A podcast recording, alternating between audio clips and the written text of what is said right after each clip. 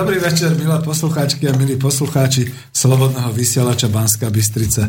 Spoza mikrofónu vás víta Peter Zajac Vanka, vysielame zo štúdia Bratislava a sme tu s reláciou ekonomické rozhovory, tento raz už číslo 16 a mojím hostom je dnes večer, nechcem povedať, že tradične, ale vzácne, Marian Vitkovič. Ahoj Marian. Nazdar. Pozdravujem všetkých. Došli sme na poslednú chvíľu ako tradične ale za technikou nás istí a e, spolahlivo nám vlastne všetko drží Martin Bavolár a bude sledovať aj telefóny, takže ahoj Martin. Ahoj Peter, samozrejme pekné piatkové počúvanie, piatkový večer na vlnách Slobodného vysielača.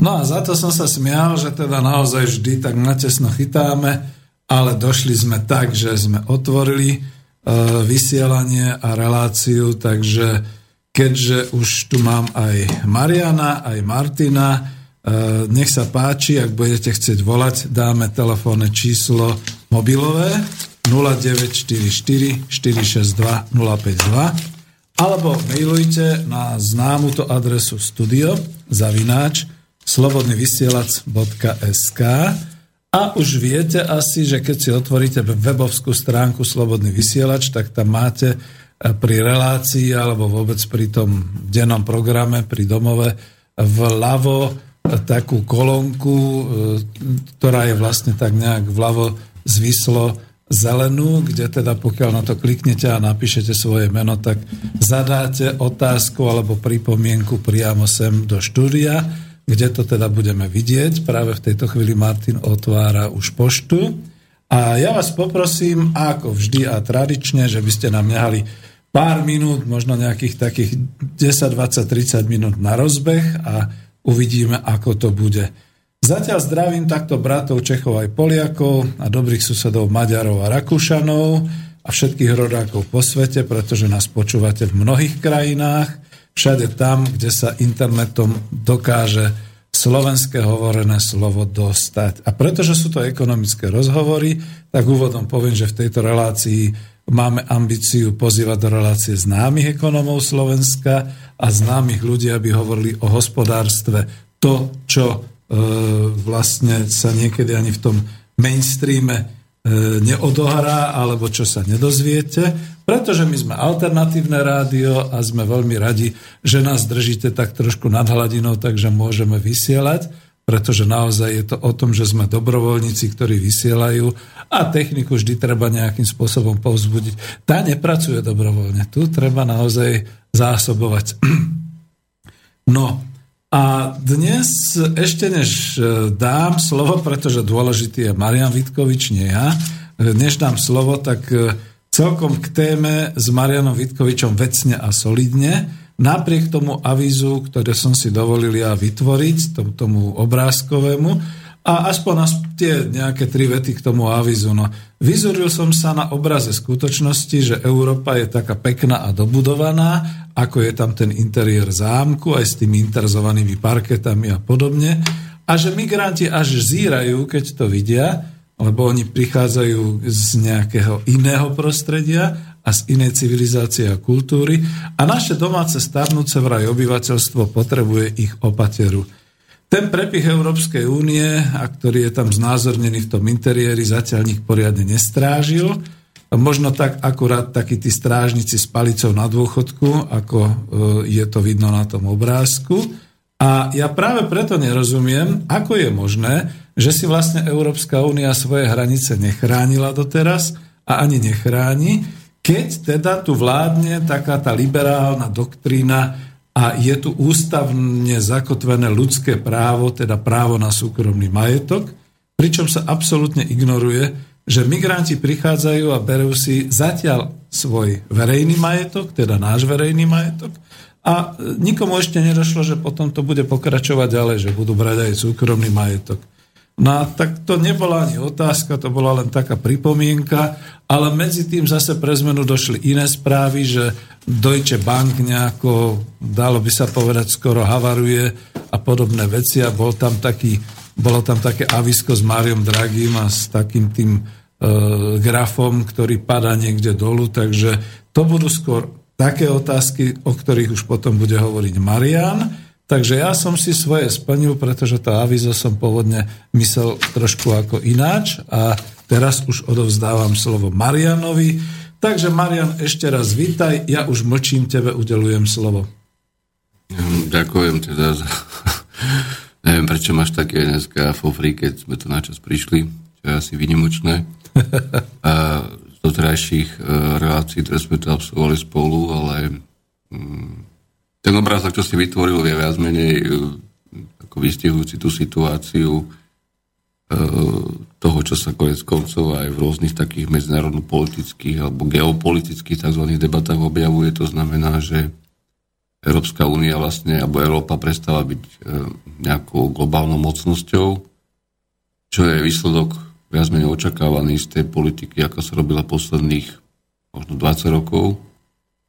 A tie dopady jednak tej obnovenej globálnej finančnej kríze, ktorá príde určite, alebo už prišla viac menej, v tom toku migrantov a v tom tých tlakoch e, z nerovnomerného rozdelenia sveta, tých ekonomických, ekonomických hybných síl a takisto z toho, že Európa sa vlastne nevie brániť pod tým dvojakým tlakom toho východu a konec koncov aj toho západnejšieho západu ešte, tak e, to je fakt, ktorý myslím, že už každému na Slovensku viac menej došiel za, za tie posledné mesiace, roky.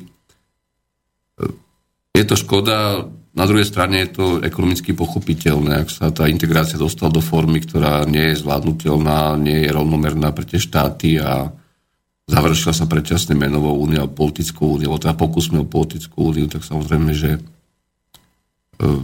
ten projekt sa bude rozpadať znútra. A čo je najpodstatnejšie, ten vonkajší svet okolo Európy to ešte urychluje. E, čo sa týka tých, tých migrantov a toho, čo príde, alebo čo prišlo, ja nemá, nemám predstavu nejakého e, strašenia ľudí alebo niečoho podobného, ale je pravda, že keď e, si uvedomíme, že populácia Afriky vlastne do 40 rokov e, teda tá najproduktívnejšia narastie v najbližších e, 30 rokoch približne 30-35 na 4, 4 miliardy ľudí.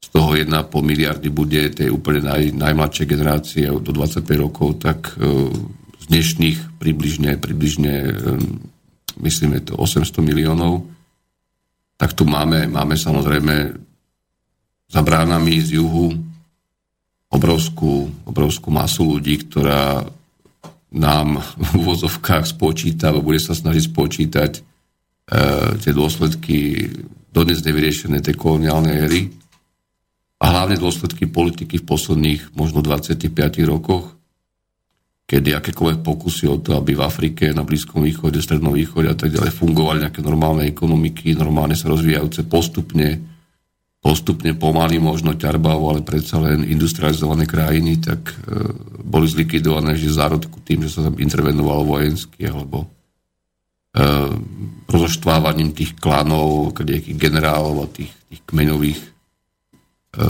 kmeňových záležitostí náboženských a tak ďalej čo bola zámerná politika západu samozrejme. A teraz stojíme ako blázni a aj my v strednej a východnej Európe ako nové členské krajiny EU sa vlastne pozeráme na to, ako táto vec sa stala vlastne neriešiteľnou. E, ja som to spomínal v nejakej relácii v teatri naposledy, keď tu bol ten slavný summit EU 16. septembra, ale e, principiálne my musíme si uvedomiť jednu vec, že týmto ľuďom, ktorí budú e, budú počtom narastať a budú ekonomicky stále viac a viac e, naštvatí a zároveň, zároveň e, nerealizovaní v tých svojich rozbombardovaných štátoch.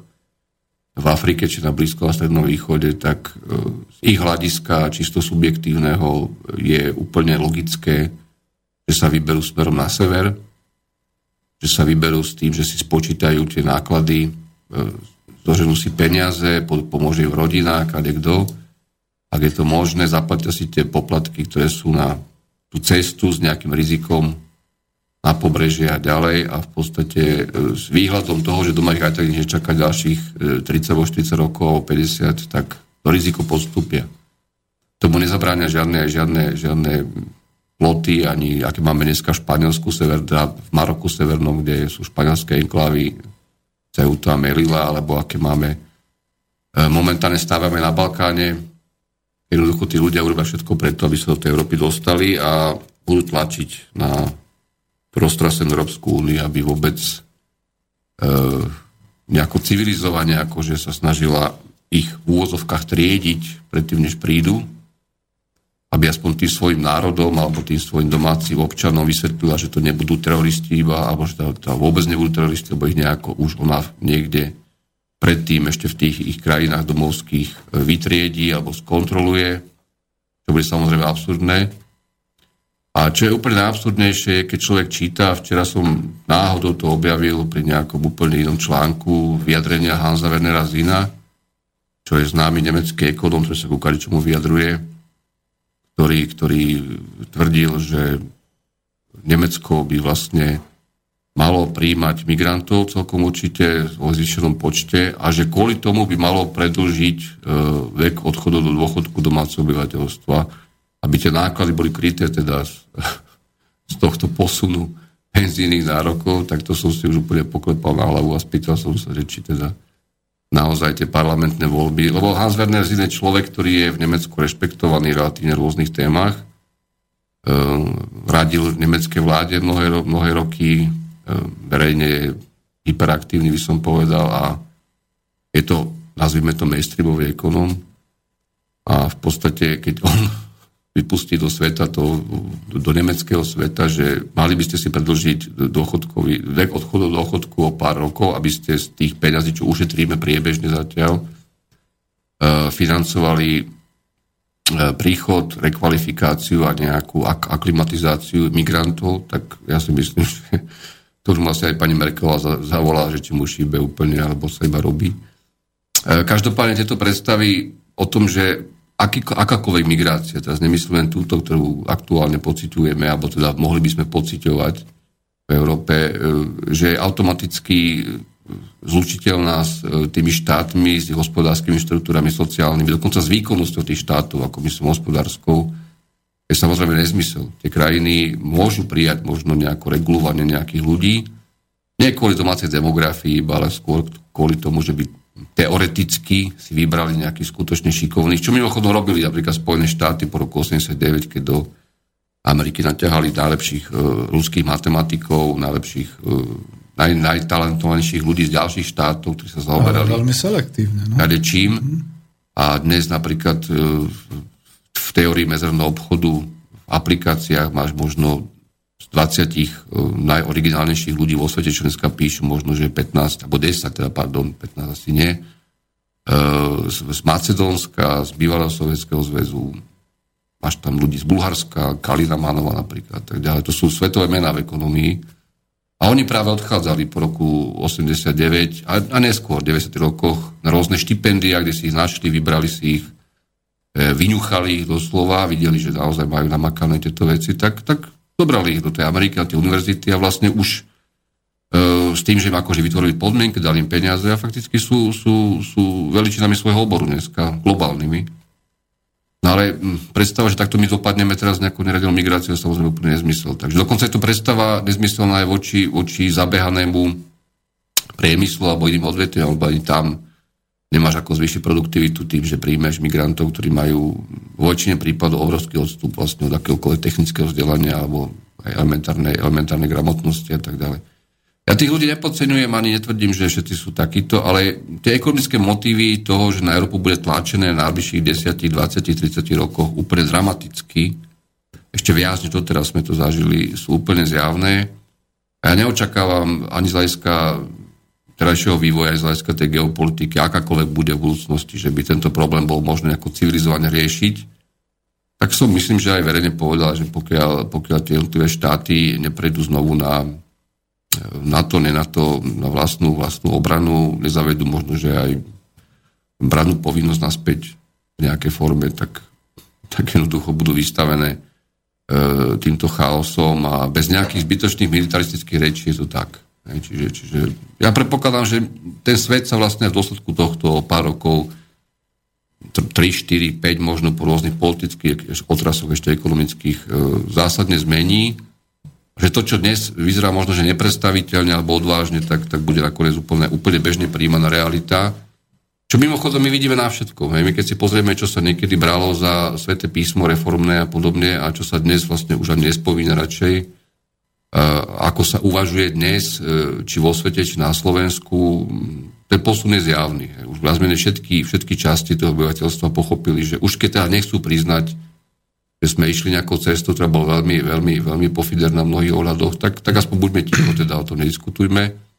A tie hlasy o tom, že áno, áno, reformy, taká, onaká, hentaká trhová ekonomika a tak ďalej, sú, sú absurdne už dnes, dá sa povedať, že, že niekedy je smiešne. E, myslím bez kontextu, teda keď sú. E, ja som dnes, ja ukončím to vtipom krátkým. Som včera videl na smečku ako minister bývalý privatizácie a potom popredseda vlády a financí istý Ivan Mikloš smečku objavne vysvetľoval, že e, vo fonde národného majetku, ktorý mimochodom neexistuje, myslím, že od minulého roka prešli jeho kompetencie archívy, teda dúfam, že aj archívy na, na ministerstvo hospodárstva, tak vo fonde e, politici priamo zasahovali do chodu fondu, pretože v tých orgánoch výkonný výbor prezidentu, myslím, že bolo, e, síce tvrdili, že tam sú odborníci, ale vlastne nominovali svojich ľudí. Tak ja som sa začal strašne rehotať pri tých novinách, lebo som sa spýtal, že to sme akože od roku 91 nevedeli, že vo fonde národného majetku každá parlamentná strana, to, to jedno, kto to bol, v ktorej dobe, jednoducho strčila svojich ľudí, ktorí tam proste, proste samozrejme aj, že aj vyberali tie bakšiše kadejaké a tak ďalej. Čo mimochodom aj v tom spise Gorla je miestami, miestami už nechce aj akýkoľvek ten spis, je miestami veľmi, veľmi vtipne popopisované a je to reálne, musím povedať určite. Takže ja som sa normálne, ostal som šoknutý, že čo nám tu teraz Mikloš rozpráva, že akože 25 rokov sme boli zamrznutý, zakonzervovaný, alebo... Pomaly, pomaly proste, sa priznáva. E, mne to prípada ako prechod, to je ako príklad, ja nechcem teraz e, riešiť špeciálne Mikloša, ale mne to, mne to prípada ako, ako prechod časti slovenskej spoločnosti a bývalých politikov a bývalých tzv. elít, alebo teda ešte stále si myslím, že sú elity, ja neviem, do stavu absolútnej infantility. Ako keby E, predčasne starli a je jasné, že keď človek je naozaj už veľmi starý, tak už skutočne má také, také možnosti ako malé dieťa, aj fyzicky, aj psychicky niekedy. Bohužiaľ, to nevieme nejako zmeniť. Tak mne to, mne to tak prípada, ako keby oni úplne ohlúpli a teraz nám hovoria niečo, čo sme všetci vedeli pomaly, aj, aj tí najhlúpejší, alebo teda tí, čo najmenej sa zaujímali politiku a tak ďalej, pred, pred 20 rokmi. Tak tak dobre. No. no to je prvý stupeň tej kocoviny, ktorá začína tým, že človek vytriezváva, zabudne a potom bude druhý e, stupeň tej kocoviny, že bude boleť hlava. Ale dobre, nadviažem na to vlastne tým, lebo toto už sme takto uzavreli tú tému. Jozef z Prievidze nám posiela mail a ja som ho chcel až trošku neskôr dať, že si dáme potom také kolo mailové, ale na to nadvezuje a ja prečítam aspoň hneď toto, že Pozdravuje nás oboch, konečne sa mu podarilo zachytiť reláciu v priamom prenose, takže vítajte Jozef a hneď čítam tú prvú otázku, tá bude vlastne nadvezovať na to, čo sme teraz hovorili. Že dosť často sa v poslednej dobe začína spochybňovať opodstatnenosť členstva Slovenskej republike v Európskej únii, najmä v alternatívnych médiách. No k tomu musím poznamenať, že ja už som počul aj na teatri a v ostatných médiách, keď sa bavili dokonca tu na tých samitoch našich rôzni ľudia a bolo to komentované, že vlastne naozaj tá Európska únia e, dokonca dneska ako bolo zahlásené u tých parlamentných predsedov a podobne, že e, treba ako nejakým spôsobom, lebo treba si zobrať poučenie a bla bla bla. Čiže nejakým spôsobom aj tu už triezvejú títo ľudia, ale pokračujem v E, spolu v konštatovaní s tým, čo vlastne Jozef napísal. Otázka je, chcel by som sa opýtať e, dvoch nás, že ako je to možné, ak by sa bolo vyvíjalo Slovensko tak, že v roku 1998 by Mečiar neprehral voľby a Slovensko by do Európskej únie nevstúpilo. Ako by sme teda na tom boli v takomto prípade dnes? On tam píše, že môj názor je samozrejme, že napriek mnohým komplikáciám žiadna lepšia premena mimo Európskej únie, mimo Slovenska neexistuje. Takže to dal takto. A to je jedna ucelená otázka, čiže neviem, či sa k tomu chceš vyjadriť. Ne, takto, no, on ťažko sa vyjadriť v tom tak krátko, ale ja to pospájam, ja, ja to pospájam mm. tak z fleku, hej, že vyzývam, teraz otvorene, keď to bude počúvať, nech to pre mňa niekde prepošle, alebo ja neviem, nech o tom ľudia píšu, alebo hadajú sa, alebo nech mi nadávajú, mi to je jedno. E, vyzývam otvorene slovenskú intelektuálnu elitu, to znamená tzv. historikov, sociológov, ekonómov, treba aj politikov bývalých a tak ďalej. Prosím vás pekne, ja naozaj nemám čas tieto veci. Ja to, ja to aj urobím, ale to, to nie je moja téma. E, čo keby ste vydali aj pre stredné školy, ale hlavne pre verejnosť také niečo, že dejiny Slovenska 1989, predtým by bol napísané 1985, to znamená prestrojky, až 2000, 2016, môžete až 20, treba, lebo tam poďme skončí jedna etapa, tak či tak. Pretože ja nerozumiem, som to spomínal, dnes voči tomu pánovi z to je v poriadku, ale som to spomínal, dokonca to niekto aj písal. Prosím vás, vy naozaj veríte, že, že v roku 1998 e, Mečerová vláda, vtedy teda s Luptákom a so Slotom, e, prehrala voľby kvôli tomu, že išlo o niečo, o čokoľvek iného, ako o to, aby ste predali slovenský plinársky priemysel a príbuzné záležitosti okolo tzv. sieťových odvetví a tak ďalej. Ak tomuto veríte, tak potom akože ľudia v tom ostante. E, ja tvrdím s plnou vážnosťou, že Mečiar ktorý mi absolútne je, som to povedal, úplne je, je lahostajný v podstate ako politik. Pamätám si presne jeho vládu, pamätám si presne osobne ministrov z jeho vlády, pána Kozlíka, hocikoho a e, oni robili veľa chýb e, v tej makro, makro oblasti, pretože jednoducho spadli do obdobia, kde ani veľmi e, menej tých chýb robiť nemohli, aký by boli nebodaj úplne transparentní. Pravda je taká, že my sme naštartovali tento štát rozdelením e, po tom clearingu, čo chvíľu fungovalo, čo sa nefungovať nemohlo dlho s českou korunou, tak sme prešli na vlastnú menu. Mali sme menové zásoby, menové, áno, teda rezervy, tuším v roku niekedy v máji 93, asi, asi 100 miliónov dolárov, tak sme museli automaticky devalovať 10%.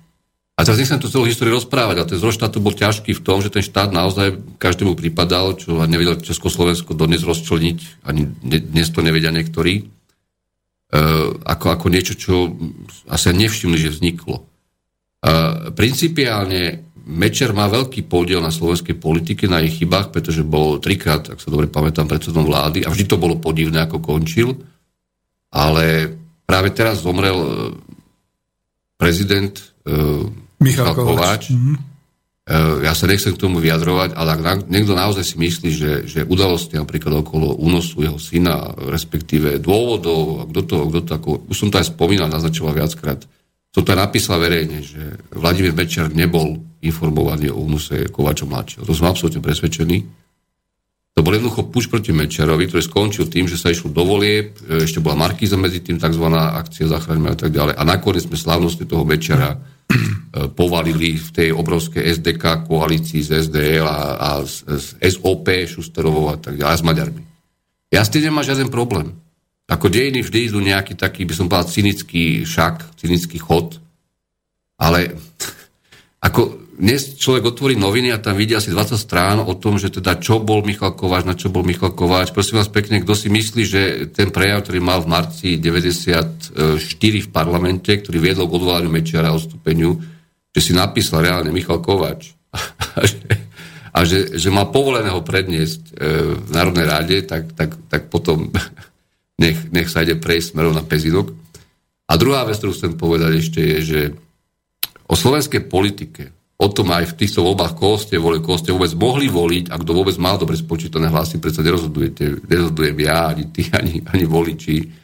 A ani o odpálení Mečera v roku 98 nerozhodovali e, reálne, reálne voliči. Aj keď volili teda samozrejme. E, e, k tej otázke.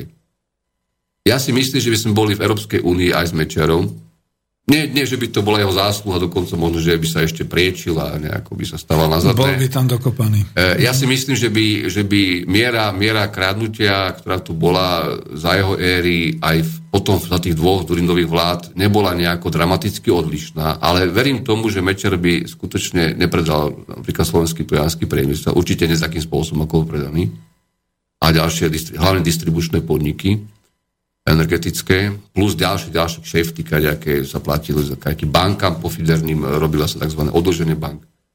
A určite by spôsobil možno, že iné havárie v slovenskej politike, ale Západ v roku 98 by prijal Slovensko napokon do únie po ťažkých, akože čiernodierových rokovaniach, ale určite aj s Mečerom, pretože tú rúru potreboval, a nielen tú rúru. E, detonáto. Detonáto, pokiaľ by sa uvažovalo o to, že Slovensko ostane ako klín niekde medzi Polskom, ktoré určite by išlo do NATO samozrejme, Maďarskom takisto nadšenie ako ako prvý reformný štát, akože oni sa vždy držali za prvých, čo niečo chceli s západom robiť už za bývalého režimu.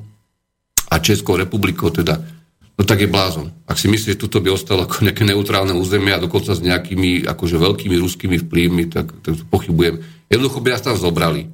Bolo by okolo toho veľa nejakých vyhlásení tvrdých, rokovaní, dristaníc a zobrali by vás tam tak či tak. Na tomto nemajú tzv. vlády Durindové žiadnu zásluhu. V podstate naopak oni začali robiť veľmi, veľmi, veľmi cynickú a dosť, dosť absurdnú politiku, keď videli, že teda e, golem padol. A hovorím ešte raz, bez akékoľvek obhajoby Vladimíra Večera, ja naozaj totálne indiferentným je ten človek, ale dokonca si myslím, že urobil veľa chýb. A ešte by som sa opýtal niekedy pána Gála, že kde ho našli, teda, no, ako urobili ministrom vnútra. A dole sa čudujú, že o tom nevedeli, že aký je. No, myslím, že vedeli úplne presne, čo robia. Ale, ale táto etapa slovenskej politiky 90. roky, aj to, čo potom s tým súvisí vlastne dodnes, je absolútne nekorektne, hlúpo a doslova by som povedal e, zavádzajúco, zámerne zavádzajúco popisovaná médiami, oficiálnymi historikmi, tu nejde o to, aké máte, aké máte nejaké záznamy prokurátora Serbina z vyšetrovania únosu Kovača mladšieho a tak ďalej. To, to, to netreba takto vidieť. Hej. To treba vidieť v úplne súvislostiach a reálnych. A ja som pri veľa veciach bol a ja vám presne viem, o čo išlo. A opakujem ešte raz, e, my keď sa nezbavíme, nie my traja sa môžeme zbaviť aj teraz, ale keď sa ľudia nezbavia takého, by som povedal, takého mytologizmu, že jeden bol za demokraciu, druhý bol za neviem čo, tretí chcel dobre, štvrtý chcel zle, tak, tak budete stále ako, budeme stále nervní a budeme stále mať pocit, že vlastne pravda, pravda ani, nie že neexistuje, ale nehrá žiadnu úlohu v tej, v tej verejnej debate.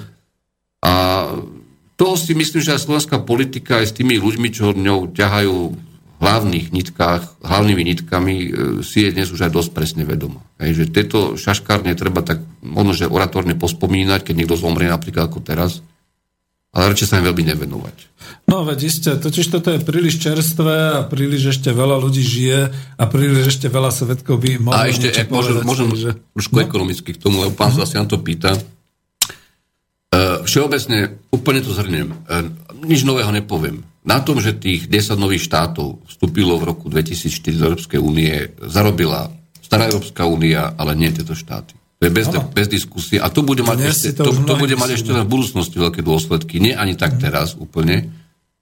A na tom, že sme boli pre nich e, taký veľký impuls vlastne na, na tak, ako keby povedal by som ďalšie rastové nádeje. Tým, že sme im dodali, že sme im dodali, že sme im, nielen trhu, ale my sme im dodali hlavne tie lacné faktory. To znamená prácu, daňové úlavy, investičné stimuly, rajdovanie hore-dole, transfery ziskov, neplatenie, neplatenie daní z toho, Čiže oni v podstate toto totálne vycúcali. E, samozrejme sme od nich nejaké technológie získali a tak ďalej, ale tak to sme mohli aj keby sme ostali mimo plného členstva v Únii, pokiaľ by sme pre tých investorov boli zaujímavé niečo a určite by sme boli.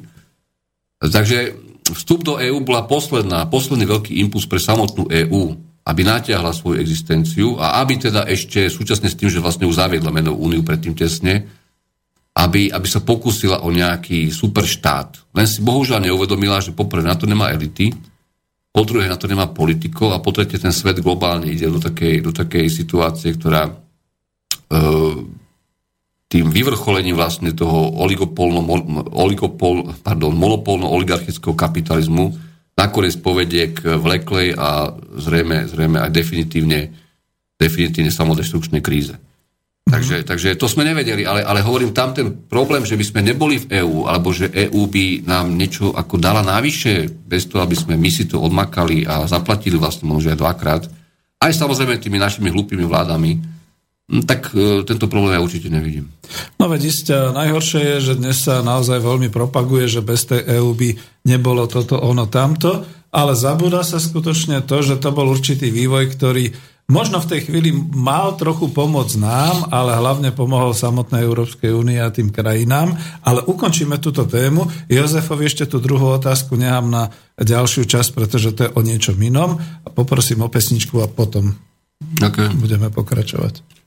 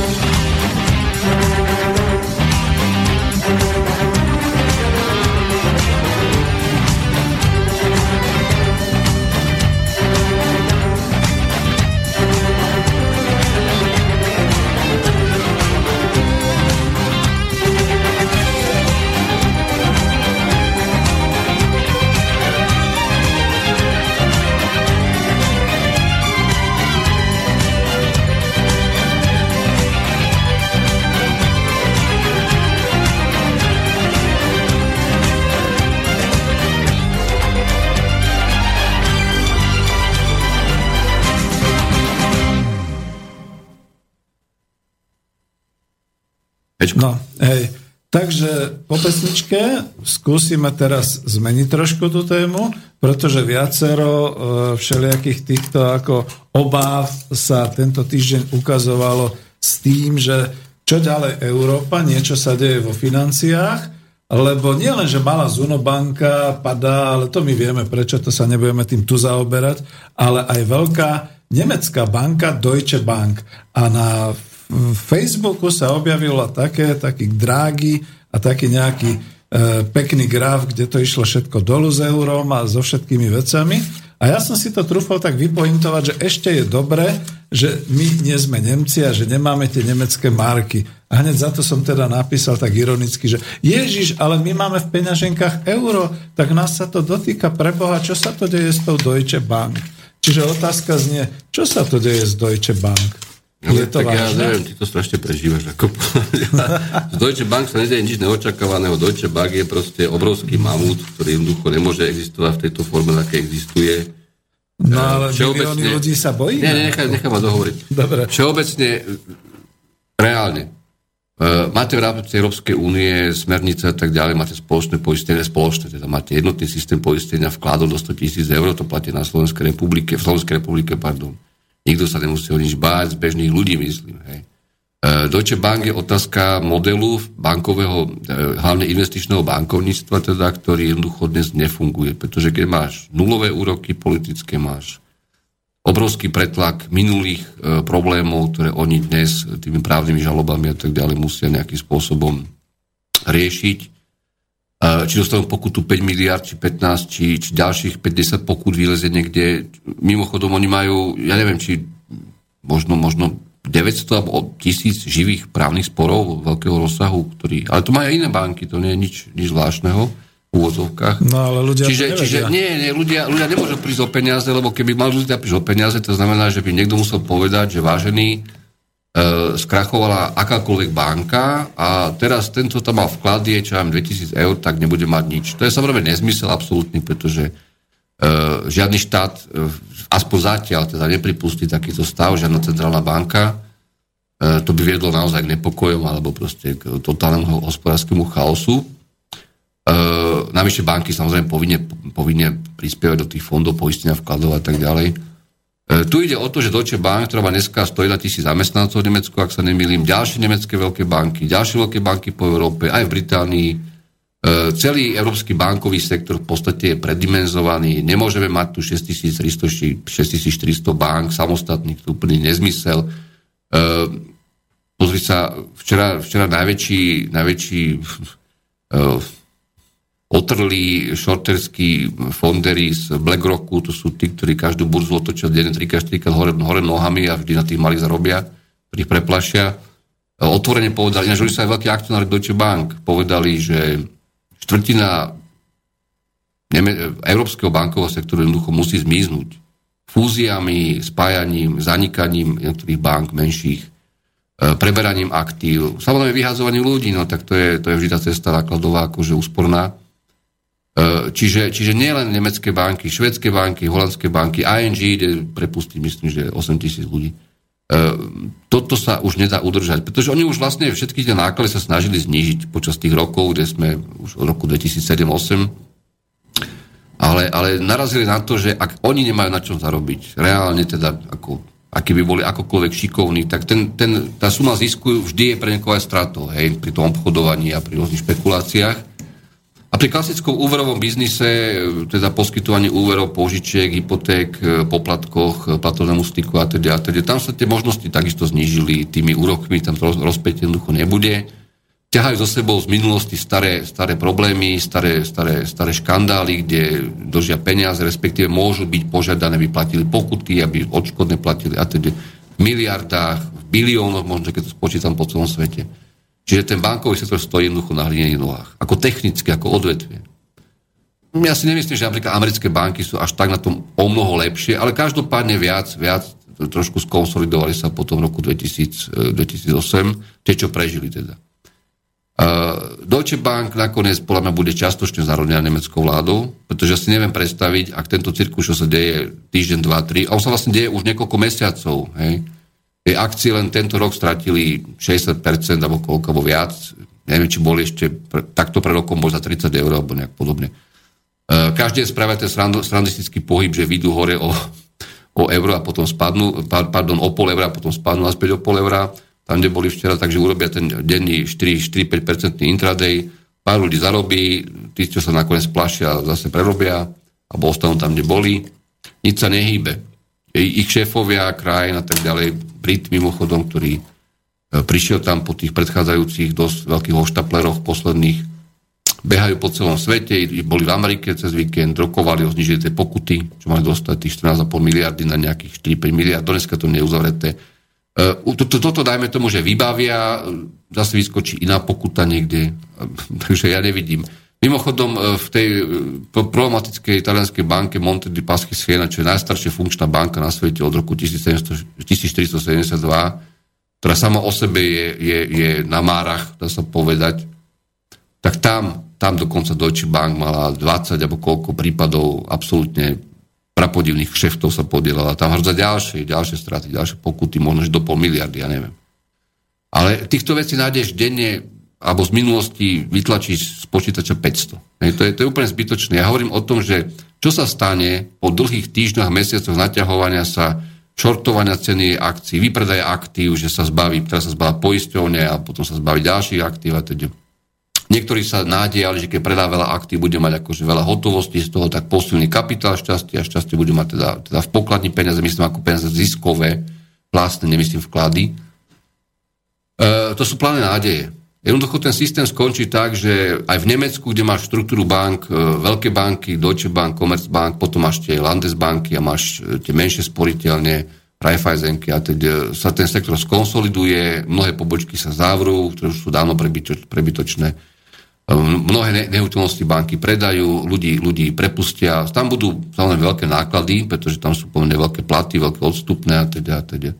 A celkovo to bude znamenať ešte horšiu tú globálnu konjunktúru, hlavne v tom sektore, teda, kde, kde tie väčšie platy dopytovali niektoré tovary, ktoré samozrejme už dopytovať nebudú, lebo tí ľudí ubudne v týchto odvetviach. Aj na Slovensku si myslím, že tiež dojde ešte k ďalšej konsolidácii toho bankového sektora. E, prípad Zunobank nie je ničím zvláštny. Zunobank bol pokus o internetovú banku Raiffeisenky, ktorá nakoniec zistila, že vlastne to je zbytočná jednotka, že to môže robiť v rámci svojho vlastného biznisu na Slovensku, teda Tatra banky Takže na čo to akože živiť osobitne, aj s tými pár ľuďmi, čo tam bolo. No. Tak to proste skonsolidujú po Česku Raiffeisenku, po Tatra banku a dá si záles. Akože. E, v Rakúsku, konec koncov tiež, veď v týchto dňoch boli de- definitívne dojednané detaily fúzie vlastne Raiffeisenky ako Raiffeisen Bank, Bank International s, s materským holdingom RHI. Ehm, jednoducho celý ten sektor sa bude ešte ďalej a ďalej a ďalej konsolidovať. A bude sa viac a viac ehm, fúzovať, spájať, e, dávať dokopy, likvidovať prebytočné kapacity, prebytočné, prebytočné obchodné miesta a, a tak ďalej. Dokonca, dokonca švajčiarske banky, ktoré same o sebe boli veľmi expanzívne v investičnom bankovníctve dlhé roky, tradične likvidujú celé, celé, celé azijské divízie, teda, pretože nevidia zmysel v tom biznise pokiaľ, pokiaľ vieme, že tá, tie globálne ekonomické vyhliadky a vôbec tá, tá, tá momentálna paralýza tej menovej politiky ako stimulu, teda, čo to je samozrejme falošný stimul, uh, sú, sú také mizerné, aké sú. Oni nebudú proste ďalej ani voči svojim akcionárom, ktorí už sú dosť sklamaní z tých cien akcií a teda bez dividend častokrát, ani voči, voči tým očakávaným ďalším nákladom právnych sporov z minulosti a teda nebudú schopní proste, pokiaľ nebudú šetriť a nebudú šetriť radikálne, viac než doteraz ešte o mnoho, E, prežiť. A samozrejme čakajú, že keď prežijú oni, tak cestou ešte polknú, alebo teda sfúzujú nejakého malého, e, už teda nepreživšieho e, jaštera, ktorý bude možno, že za výhodnú cenu a teda, a teda, a teda. Čiže ja v tomto nevidím problém. Mimochodom, jeden by sa zbláznil z toho, keby napríklad si sadol na burzu a obchodoval dnes akcie Deutsche Bank, ako priamo na spote, lebo o 9. vidú správy, že všetko je v poriadku a teda netreba štátnu záchranu o 11. E, dokonca na ruskej verzii Sputnik News, čo teda sa všetci tam to tak pozerajú, že to sú Rusi, ako je to diverzia. E, nejaký profesor v Nemecku, Nemecku ekonóm hovorí o tom, že Deutsche Bank tak či tak není rady, že jednoducho tam bude musieť štát zasiahnuť, tak sa akcie zrbu zase. Čiže toto je ako pre obyčajného človeka úplne zbytočná, možno, že to je zábava aj pre niekoho, teda, kto to sleduje. E, ja nevidím v tomto, v tomto žiadnu tragédiu tragédiu teda vidím v tom, že naozaj prišli ľudia o peniaze, prídu o peniaze na akciách, na ceny akcií. Čiže akcionári. Nevidím žiadnu šancu, že by tie akcie išli nejako fundamentálne hore. Tá banka jednoducho nemá na čo zarobiť. Jej bilancie som x krát študoval, sú podobné ako iné banky, sú pofiderné. A keď ešte nezaj vidíš, nezaj vidíš jej najväčšiu e, retailovú, alebo teda malobchodnú, malobchodnú konkurentku v Nemecku, ešte stále Commerzbank, ktorá sama o sebe je tiež v veľmi mizernej kondícii, ako, ako okamžite nabehla s reklamnou kampaňou, že Deutsche Bank to kačko dala iným, in, inou farbou, to má byť akože to K, ale nie C ako Commerzbank, ale kačko teda, že wir sind eine andere Bank. Tak vlastne oni už teraz ako v tomto, v tomto chaose, ktorý v Nemecku je, medzi tými obyčajnými ľuďmi, čo tomu nerozumejú a majú obavy, že nebude aj niečo skrachuje, tak, tak sa snažia tých zákazníkov Deutsche Bank vlastne preťahnuť v rámci, v rámci, v rámci. Pričom tie banky, Commerzbank a Deutsche Bank majú hustú sieť pobočiek, samozrejme aj kamenných, a v podstate ich v Nemecku nájdeš pomaly na každej, v každom väčšom meste na tej istej ulici. A nie, nie raz. Čiže to je, to je už taký kanibalizmus, ale toto nezväčší trh. To nezväčší to, že budú mať, len si jednoducho preberú zákazníkov a drobných. A... To som chcel práve, že uspokojiť možno klientov, teda tých, čo majú účty tam, že neprídu možno o peniaze, len budú možno hodení ako kmeň nejakej inej banke, alebo proste bude sa obchodovať s tými kmeňmi. Alebo môžu Nie, nie, ba- ba- banka, ešte raz opakujem, tvoje vklady nemajú s tým nič spoločného. Keď si mal v Deutsche Bank teraz 99 650 eur, tak absolútne nemáš problém, čo, čo riešiť. Čiže nehrozí niečo ako... Uh, nie, uh-huh. teoreticky e, v tejto situácii samozrejme hrozí jedna vec, ale to zatiaľ Nemci ako nereflektujú takto samotné ako obyvateľstvo, že by nebodaj, nebodaj vznikla nejaká reálne ešte väčšia panika a že by išli si vybrať vklady konkrétne u tejto banky hromadne, teda myslím, aj v tom prípade by banka musela dostať svojim záväzkom, ak nie, tak by zasiahol samozrejme federálny, federálny fond poistenia vkladov v Nemecku, ktorý by vyplácal za štát, potom keby banka skrachovala, nebo aj čo nepredpokladám, že, bude, že ju nechajú skrachovať.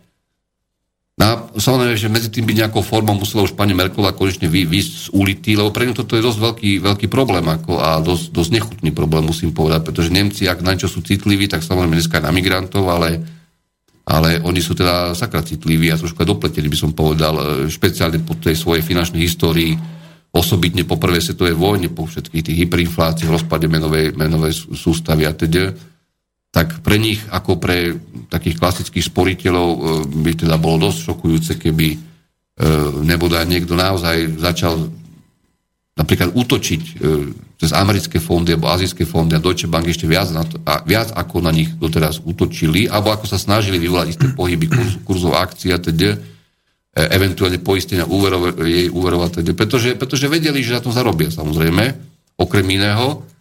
A keby to, ten útoky mali byť, mali byť e, totálne masívne a koordinované, tak samozrejme spolková vláda bude musieť, a Bundesbanka Nemecka bude musieť zasiahnuť, pretože tá panika samozrejme sa dá šíriť. Hej, ale, ale hovorím, my, my ako na Slovensku takisto musíme pochopiť, že vlastne v tejto situácii, keď sme predtým 20, 30, 40 rokov ten západ fungoval na nejakom 4,5% raste, viac menej reálnom raste, dá sa povedať, v priemere a dnes a celý svet vlastne ten preglobalizovaný, a ktorý síce sa stvrkne, tá globalizácia sa určite stvrkne a fakticky sa úplne zastavila, Eh, má, má fungovať ďalších 30 rokov na nejakom maximálne 2-20% raste, 2,20, eventuálne ja si myslím, že ešte o mnoho menej. No tak eh, tie banky jednoducho nemôžu byť eh, tak, ako boli. A ešte navyše expandovali, špeciálne po tom roku 89-95, expandovali neprimerane. Deutsche Bank urobil jednu obrovskú chybu a to myslím, že už každý, aj ten najhlúpejší analytik dokáže ako odrapotať nielen z médií, ale teda aj z nejakého takého trezvého pohľadu, že liezla do veci, ktoré jednoducho nevedela robiť. Liezla do investičného bankovníctva medzinárodného práve naskočila pomerne neskoro po amerických bankách, naskočila vtedy, keď všetky tie hypotečné derivátové a podobné exotické halúze už dávno frčali a nakupovala, doslova nakupovala a otvorala pozície, ktoré už boli na konci toho reťazca. Takže tamto riziko bolo obrovské samozrejme. A vlastne s týmto sa borí od roku 2007-2008 ako permanentne. Ona aj predtým mala kaďaké škandály a aj, aj v rámci Nemecka nepodarené veci, ale, ale toto ju dorazilo. A teraz všetci z toho nejakým spôsobom už sa vyzliekli, aj americké banky si to nejako vybavili, väčšinou aj zaplatili nejaké pokuty, dajme tomu, ale, ale principiálne ten čierny Peter globálny aj na azijských trhoch, aj v Rúsku, aká je tady, ostal Deutsche Bank v mnohých prípadoch. Čiže tá banka je naozaj chromtavá je chromtavá, ale to neznamená, že, že v konečnom dôsledku, keby naozaj šlo do tuhého, tak ja som aj presvedčený o tom, že toto by sa nestalo. Tak jednoducho spolková vláda povie, no dobre, no tak prepačte voliči, prepačte občania, ale my naozaj nenecháme padnúť Deutsche Bank, už len kvôli tej psychológii tej prvej fáze. Musí sa reštrukturalizovať, vstúpi tam štát, pomôže jej finančne Bundesbanka, ale, ale samozrejme za cenu toho, že prebereme aj kormidlo e, v značnej miere tam, Čiže minimálne tá tretina kontrolná, ako som aj myslím, že napísal niekde tých 33%, 33,3 plus jeden hlas by tam musel byť, čo by štát vyšlo nejaké peniaze, nebolo by to nič dramatického voči tomu kapitálu e, toho TIR 2 takzvaného, ale hovorím, tam zrejme tá banka nakoniec skončí. Napriek tomu, že bude veľmi veľa protichodných výhlasí, napriek tomu sa bude špekulovať s tými cenami akcií a teda, teda, ale podľa mňa oni nemajú šancu. Oni sú veľmi, veľmi takí zaskočení, prekvapení už minimálne dva roky a hlavne nevedia, nevedia čo majú skôr robiť. A to, to potom vedie k tomu, že robia 10 vecí a každá z nich nakoniec nie je dobre robená. Čiže dojde pravdepodobne k tomu čiastočnému zoštátneniu Deutsche Bank, čiže to, čo my vždy hovoríme, že aha, znárodňovanie. A v tej praxi to bude znamenať vlastne, že sa socializujú straty, čiže straty si zase zaplatia daňoví poplatníci, pretože E, budú musieť vlastne vykryť. A prosím ťa, ako takto veci, ja? ty, ty, aj ty konkrétne si myslím, aj, aj 99% občanov Slovenskej republiky napríklad, teda e, celý život, odkedy si pamätáte, špeciálne od roku 89 socializujete straty. A čo iného robíte? Že ste, Ale tak treba to ste, ste nechali, majetok, ľudia... nechali ste majetok, majetok asi, asi 500 ľuďom tuto, Tí ešte nám narobili úvery, ktoré potom nesplatili a potom nechali štátu ich preplatiť a potom tie aktíva, čo tie úvery tým boli kryté, však Petra tam zarobila asi 10 miliard, alebo neviem koľko, e, cez SK skúpili tie pozemky a všetko to predali, e, čiže zarobila to trikrát. Každým dňom, e, keď ideš do obchodu a kúpiš si, a to už je otrepané z mojej strany možno, hej, ja neviem, kúpiš si chleba, meso a potom ideš do lekárne a z povinnej poistky nejaké lieky tam doplácaš, tak socializuje straty, kamarát. Akože ja viem, teraz Treba to myslíš špe, špeciálne ako voči tomu kapitálu, ktorý je viditeľný, hej, čiže ano. voči mm-hmm. nejakému jak, veľkému bankárovi, no častokrát tí bankári, to nemáte zbytočné predstavy, sú, sú dosť teda veľkí trkvasy, ale to je jedno. Aj myslím ako odborne teda aj v tom, čo robia, aj ako navzájom sa na tých trhoch e, e, pretláčajú s inými. Všeobecne bankám zobralo veľkú časť biznisu reálneho, aj pasívneho, aj tzv. aktívneho fondy. Hej. To je veľký problém dnes, že vlastne tie banky boli vytlačené, vykopané z tých veľkých drzých obchodov. E,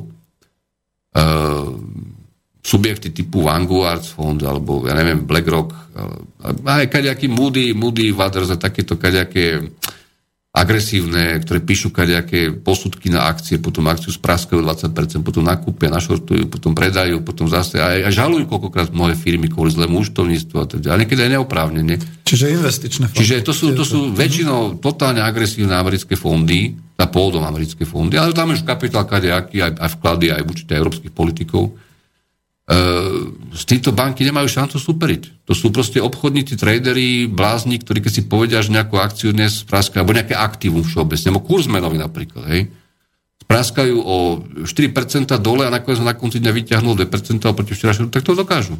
A oni, oni, oni, idú, oni idú absolútne podľa, podľa s obrovskými prach, peniazmi idú podľa, podľa robotu, podľa algoritmu. Majú nastavené všetky makro, makro responsy, keď sa náhodou niečo mení na trhu, nejaké neočakávanie, nejaké kurzy alebo futures, alebo sa menia ceny komodít hlavných, alebo proste. Tak to majú prispôsobené na ten konkrétny titul, ktorý obchodujú, na ten konkrétny kontrakt, ktorý ako živo obchodujú, ale e, s tými banky nemajú šancu superiť. Banky môžu mať aj slušných analytikov niektoré, alebo, ale nedá sa s týmito agresívnymi e, obrovskými peniazmi, ktoré sú zverené týmto, týmto... Samozrejme, ľudia to zverujú preto, lebo chcú niečo zarobiť, niekde sa to darí viac, niekde menej. E, keď sme už pri tom, veď v Spojených štátoch máš tzv. endowments, to znamená každá lepšia univerzita, hlavne tie z tej tzv. E, Ivy League, má, má vlastnú veľkú nadáciu, kde aj dary sa zhromažďujú, aj majetok nahromadený za všetky tie roky školné, samozrejme a teda, a investujú. A najímajú častokrát perfektných špecialistov z bank alebo nejakých odborníkov na finančnú ekonómiu, ktorí investujú za nich teda No tento rok myslím, že najlepšie výsledky mal, teraz dnes som si istý Cornell alebo Yale 2,6%, ale napríklad Harvard nezrobil skoro nič za rok na investovanie teda na kapitálových trhoch, či obecne na nejakých aktívach. A mnohé tie, mnohé tie endowments, tie nadácie skončili so stratami. Čiže tam funguje presne to, čo je v ekonomike globálne, že tie zisky sa koncentrujú stále viac a viac na tie najsilnejšie subjekty, E, sú tam určité úspory z rozsahu a hlavne z toho trhového podielu, by som povedal. A naopak, tie mnohé menšie, menšie subjekty a špeciálne banky, ktoré majú príliš veľa funkcií, príliš sú ešte, ešte ťarbavé a veľké stále, e, Navyše aj, aj tie regulácie, mnohé, ktoré na nich dopadli po tom roku 2008, tak minimálne, nie že by ich nejako obmedzovali, a tak určite sú, sú menej flexibilné ako, ako tie pasívne, e, tvrdé tie fondy a, a hedžové fondy. Tak jednoducho, oni nemajú šancu v tomto prežiť. Ja, ja osobne, keby som si mal povedať, že napríklad na Slovensku banky, ktoré sú dneska veľ, veľmi, veľa ich je, ako osobitných, myslím, že bank, na tento malý trh, aj s pomerne veľkým, veľkým počtom zamestnancov ešte stále, pobočiek, aké sa to trošku už konsolidovalo. No úprimne povedané, to polovička nemá čo robiť.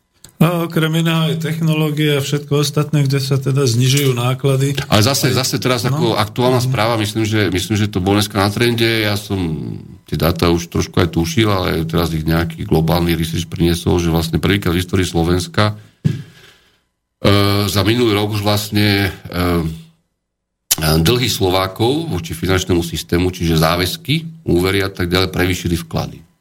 No, Takže sme sa dostali konečne po 20, 20 e, koľko to je rokov? Od roku 89 cca. 27. 27 rokov konečne ako jedna z posledných krajín v Európe, Európskej únii, lebo ja som to si vždy zdôraznil, keď som bol aj v televízii niekedy, aj, aj v STV dokonca, tak som vždy hovoril Slovensko v skutočnosti, keď napríklad bola kríza tzv. PIX štátov a tak ďalej, ešte keď začali tie prvé veci, som vravel, Slovensko v skutočnosti má väčší, väčší objem vkladov ako, ako si ľudia požičiavajú. A keď samozrejme väčšinu tých vkladov majú tí bohatší ľudia, alebo tie väčšie vklady, ale je to jedno proste. Sumáre, tie veci sa sledujú ECBčko, spočítavajú sa všetky sektory tzv. inštitucionálne, aj poistovne, aj banky, aj nefinančný sektor, aj obyvateľstvo. Slovensko historicky malo vždy väčšie vklady, neviem, 35 miliard svojho času, tak nejak eur, než malo úvery teraz prvýkrát v histórii sa stalo, že v podstate úvery už presahujú asi o desatinu úhrne. Ja viem, že to budem hovoriť ironicky, ale konečne sme dos- dosiahli vyspelosť vyspelých konečne, konečne sa stal štátov. ideálnym tak, dáme pesničku. Ideálnym konzumentom kapitalizmu. A pôjdeme potom ďalej. Mhm.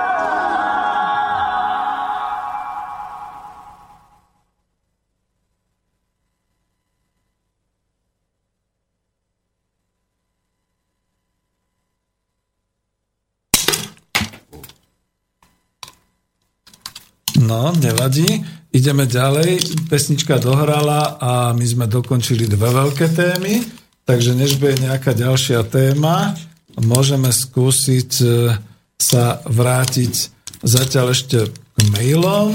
Luboša, nech mi prepáči, ten si pomýlil re, reláciu. A Jozef, tu má ďalšiu otázku, ktorá bude, ale neviem, či to bude presne na to, čo som ešte aj ja chcel, lebo tá otázka bola zase porovnanie Česko a Slovenska, ale než, tak e, dovtedy aspoň skúsim dať takúto otázku, čo sa týka aj toho, čo sme mali v avíze, že uh, ako je na tom Európa, a ako momentálne je svet v tejto chvíli, ako funguje svet? Čo nového v globálnom systéme finančnom?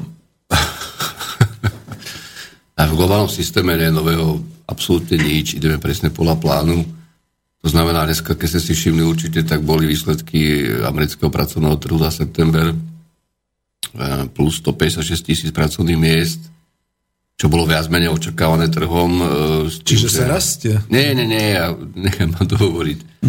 S tým, že, s tým, že v podstate stále sa na tie číslo pozráme, čakáme ich každý mesiac, teda čakajú ich trhy, aby sme vedeli, či federálny rezervný systém, čiže FED, zvýši úrokové sázby konečne ešte raz, aspoň tento rok, z tých 0,25 až 0,37, tuším OMC, E, e, neurobiť to podľa môjho názoru. Tie čísla nie sú akože na prvý pohľad zlé, ale keď si uvedomíš, že vlastne už niekoľko mesiacov, dlhých mesiacov sa všetky nové pracovné miesta vytvárajú USA vlastne len v sektore tzv. personálnych služieb a v zdravotníctve, čo sú samozrejme primárne sektory, ktoré nemajú nič spoločné s tou konkurencieschopnosťou do, na vonok a naopak stagnuje zamestnanosť v priemysle, v, ťaž, v ťažnom priemysle samozrejme to je, to je aj zjavné z tých cien surovín a tak ďalej, tak ja si myslím, že Fed tento rok jednoducho nič nedá.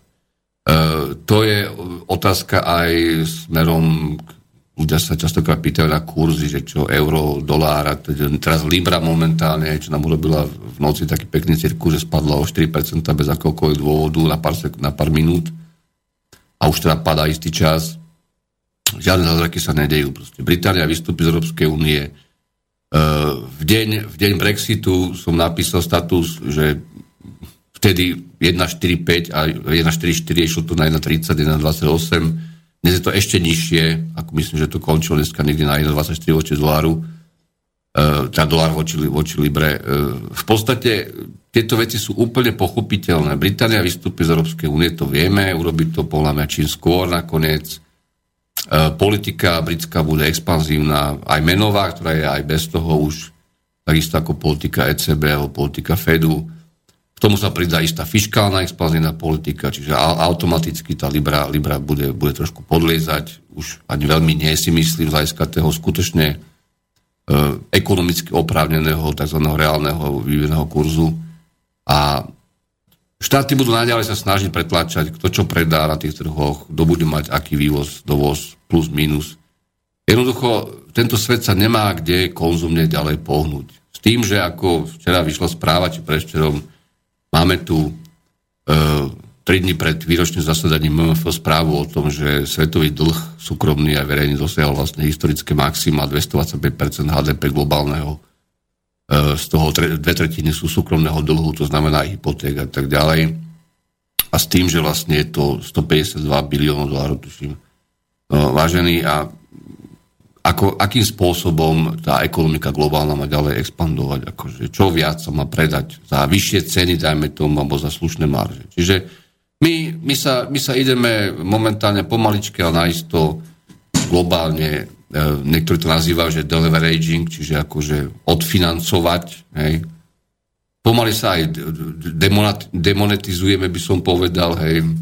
Upadne počet transakcií, upadne, už prepadáva vlastne medzinárodný obchod e, napriek, napriek tým cenovým vojnám a tak ďalej znižia sa marže, zrejme sa to odrazí napokon kumulatívne aj na stave tých, tých akciových indexov, a tedy, ktoré sú dosť, dosť teda vysoko si myslím neprimerané. Hlavne vzhľadom k tomu, čo očakávame v budúcnosti, aké výnosy, akú ďalšiu koncentráciu v odvetvi, aké ďalšie vytlačanie menších konkurentov, krachy niektorých firiem samozrejme, defaulty úverov.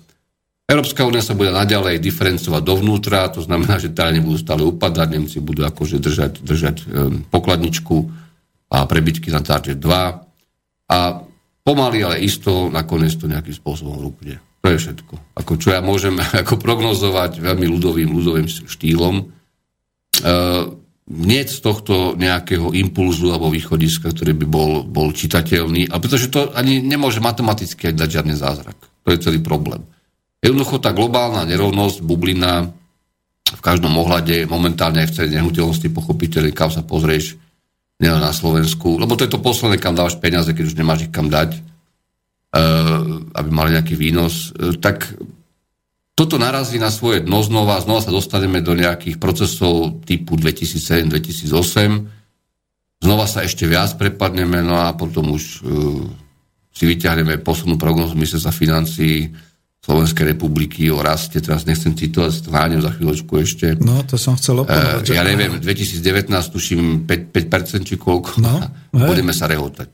No, ale Tragédia to nie je. Tragédia je vtedy, keď, keď e, ľudia sa nedokážu, nie že, nie že pripraviť, ale nejako s tým vnútorne, aj intuitívne, aj sedackým rozumom akože vyrovnať, pretože uh, ako riadiť sa dnes uh, takzvanými mainstreamovými, alebo nazvime to mainstreamovými rečami, napríklad na Slovensku nemá žiaden zmysel. Uh, ja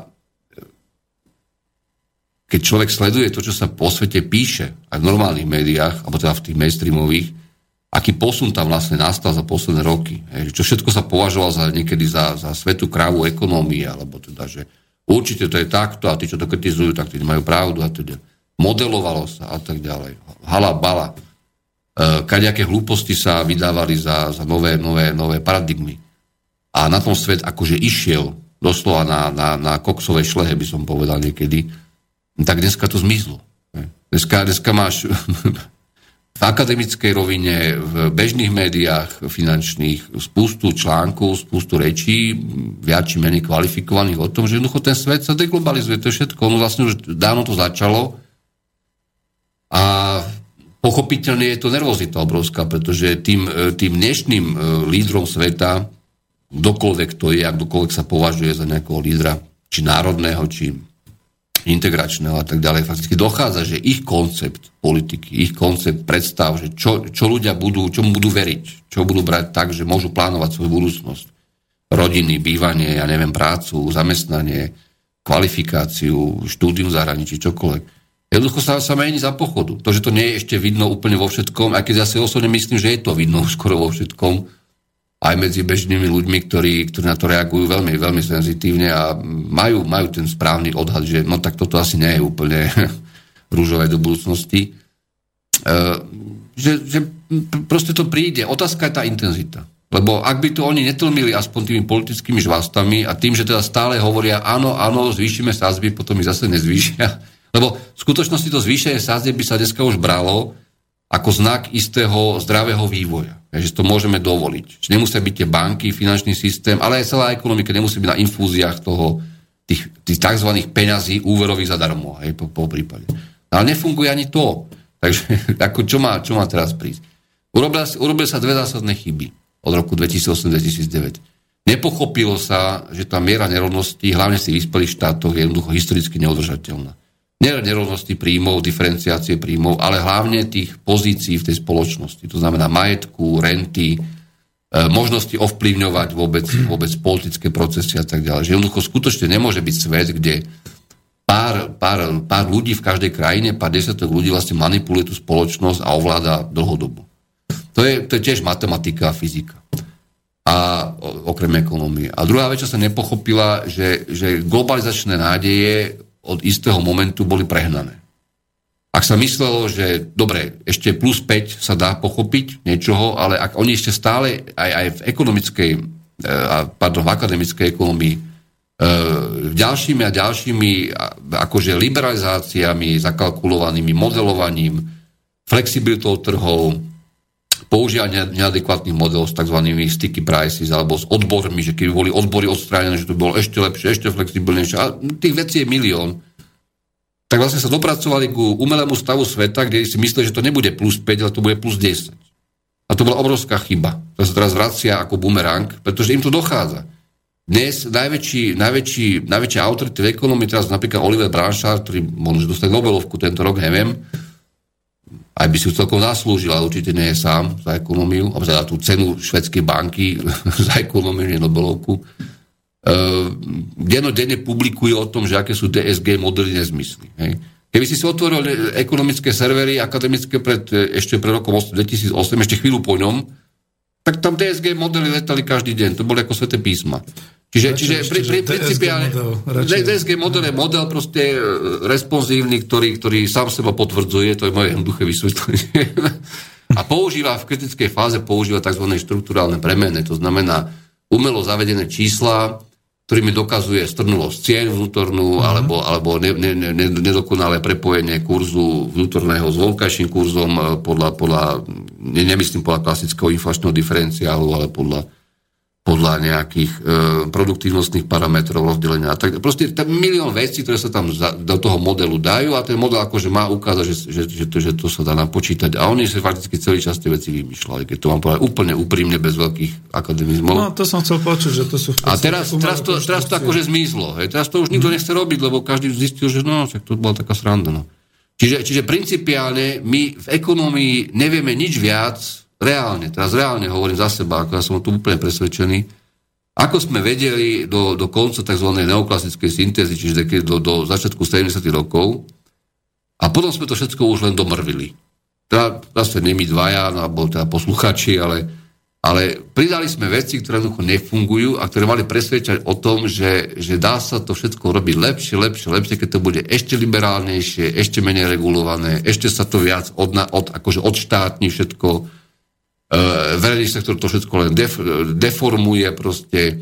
Politici vždy zneužívajú svoju moc a teď, no áno, ale akí politici zase, akými procesmi volení, v akých, v akých, v akých zoskupeniach uh, kompetenčných teda a, a zároveň zodpovednosti nejaké pre Boha. Čiže, čiže sa zavedli veci, ktoré uh, jednoducho do, dozreli, dávno sú dozreté, sú prezreté svojou, svojou, svojou relevanciou alebo efektívnosťou a my teraz nevieme to, ako globálne tá elita sa snaží hrať takú hru, že nemôžeme im povedať, že proste si robíme bláznou 20 rokov, hej, tak budeme to tak postupne, akože, akože, to, akože to manažujeme. To už no, ale principiálne nemajú čo manažovať, pretože politiku. ich dobiehajú, dobiehajú mm. ich všetkých nakumulované, nakumulované e, dlhy, podvody, defraudácie, ožobračenie väčšiny ľudí, prenesenie záťaže na nepriame dane proste z tých normálnych niekedy priamých daní a progresívnych a tak ďalej. E, privatizácia, oštátnenie zdravotných systémov, školských systémov, chaos, bordel, no. eurointegrácia, e,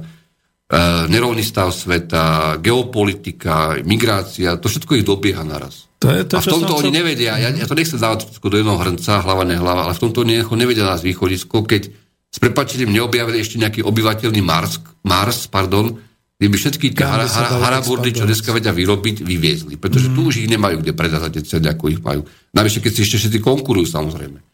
Čiže ten model je autodegeneračný, bez diskusie. A to nominálne, tie banky, kurzy, akcie, deriváty, čokoľvek, to je vlastne obrazom toho, čo tak či tak nakoniec rozhoduje tá reálna ekonomika, tie reálne alokácie a distribúcie, a to, že niekde nafúkneš na chvíľu bublinu nejakú, v nejakom štáte, alebo, alebo, alebo vyvoláš nejaké nádeje, že toto, ja neviem, rástlo niečo chvíľu, malo obchodný, to, to, to nič nerieši. To sú len denodenné príbehy. Denodenné príbehy nejakého proste uh, optimizmu, na ktorom niekto zarobí, alebo niekto prerobí, ale, ale to, to nič uh, systematicky nerieši. Uh, keď um, sme ne, žiadne riešenie v tom roku 2008-2009, alebo neviem, 10 možno, že ani na globálnej úrovni a špeciálne v tej európskej integrácii, keď sme nemali odvahu na jeho, teda tí, čo tam vlastne boli aj vtedy a dnes sú tam. Hej. To je tiež taká sranda, že vlastne prežili skoro všetci doteraz, a minimálne u nás teda. Tak, ako, tak treba otvorene povedať, ako vážení, ako vypadnite. Ako, vy to neviete robiť a okrem toho, že ste to rozkradli.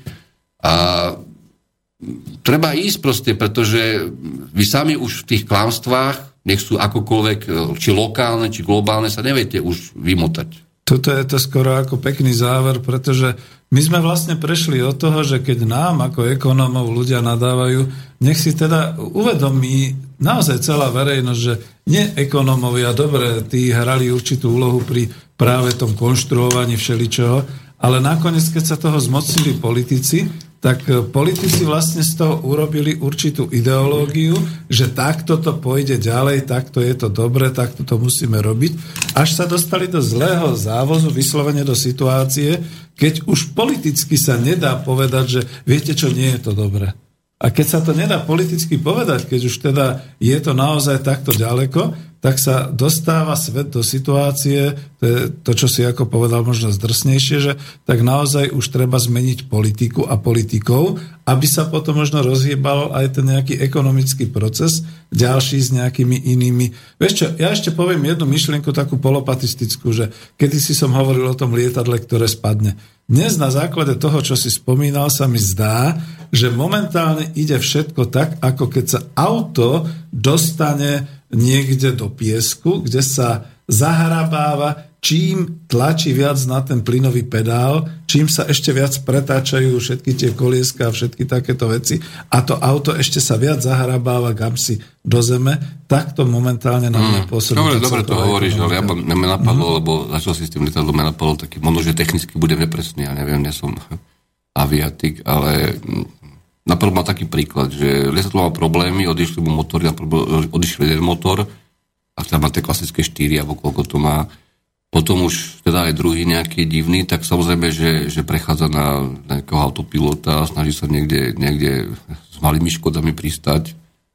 No a v podstate prešlo na autopilota, ide dole, ale už nejde, už ide po posledný motor. To je tak ako... Potom to skončí moja, ako moja, tej parodii na Top Gun, tie horúce strely, že potom už len ten letec sám čisto, čisto, čisto, čisto prakticky 8. to je vlastne už teraz noci o druhej bude stretnutie šéfov aj ministerstva financí a centrálnych bank a nejakých tých e, hráčov akože Lagardové a tak ďalej na výročnom zasadaní MMF s vypleštenými očami.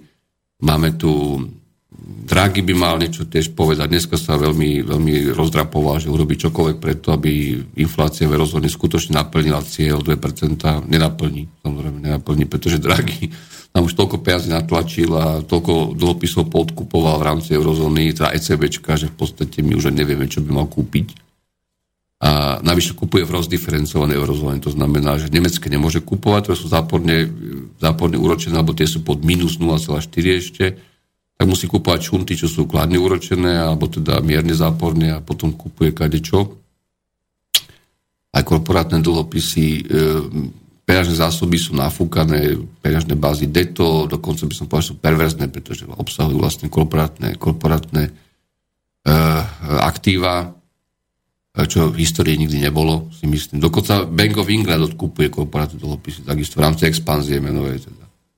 Čiže Japonci to. Čiže my sme už vyskúšali všetky triky a ako on môže byť do, ruky, do, do stola ako ručičkou a chodiť do nemeckého parlamentu, do Bundestagu, vyzývať ich, aby pustili prachy do európskej ekonomiky z tých fiskálnych úspor, čo by mohli mať. Alebo dokonca za, za, za cenu deficitu, to je úplne jedno. A Nemci to neurobia jednoducho. Najvyššie, keď ešte ich prikvačí Deutsche Bank. Čiže, čiže ten čas, čo bol na to, aby Nemci sa nejako podelili s tou Európou, alebo nejaké tie silnejšie štáty, dávno, dávno minúty v podstate. A my sa blížime k tomu, že 7. E, 8. novembra tu je ten veľký cirkus e, Trump versus e, Clinton. Potom máme 4. rakúske voľby, prezidentské opakované, potom máme 4. myslím, že Draghi, pardon, talianské Renziho referendum o ústavných zmenách, a, a kade čo ešte a v podstate Španielsko, neviem, či budú voľby tiež dokonca na prvý sviatok Vianočný by vychádzali, už tretie po sebe, teda bez zostavenia vlády. Na každým dňom, každým ďalším a ďalším dňom vlastne pani Merkelová a tak klasická koalícia nemecká veľká vlastne šlape na jesenné voľby 2017, ktoré podľa mňa e, dopadnú, dopadnú, ak teda sa nestane zázrak, dopadnú pre nich veľmi zle. Čiže čo, ak, aká vízia Európskej únie z tohto ti vychádza? No, nie, ja, vidím, ja vidím takú veľkú víziu, že do, do toho nejakého polovice, do, no, do konca oktobra potiahneme nejakú volatilitu plus minus 2%, potom tesne pred Trumpom plus minus 4%, potom tesne po Trumpovi, keby nebodaj vyhral plus minus 8% a na konci, na konci roka, keď Fed zase nič nedá, keby aj dal, tak v januári budeme lietať plus minus 16%. A keď to ešte spočítame sa dokopy, tak máš odpoveď, že, na to, že kde asi budú naše aktív, trhy aktív takto o cca pol roka. Dokonale e, mimochodom, mimochodom, mimochodom, to je moja prognoza, ja za ňu neručím, to je len moja prognoza. A mimochodom, orientačná, mimochodom, e, nepoznám žiadnu významnejšiu americkú banku, teda aspoň trošku serióznu, so serióznym analytickým oddelím, ktorá by už na, fakticky naisto nerátala v roku 2017 USA s recesiou. Takže neviem, čo ako my sme tu vymysleli ešte. No tak nejde to v ekonomike, treba to zmeniť v politike. To sú tie udalosti, o ktorých e, hovoríš. V politike to nemôžeš zmeniť na Slovensku. No, no na Slovensku nie, ale... Na Slovensku politika, ne, politika neexistuje žiadna, to, to je základný postulát.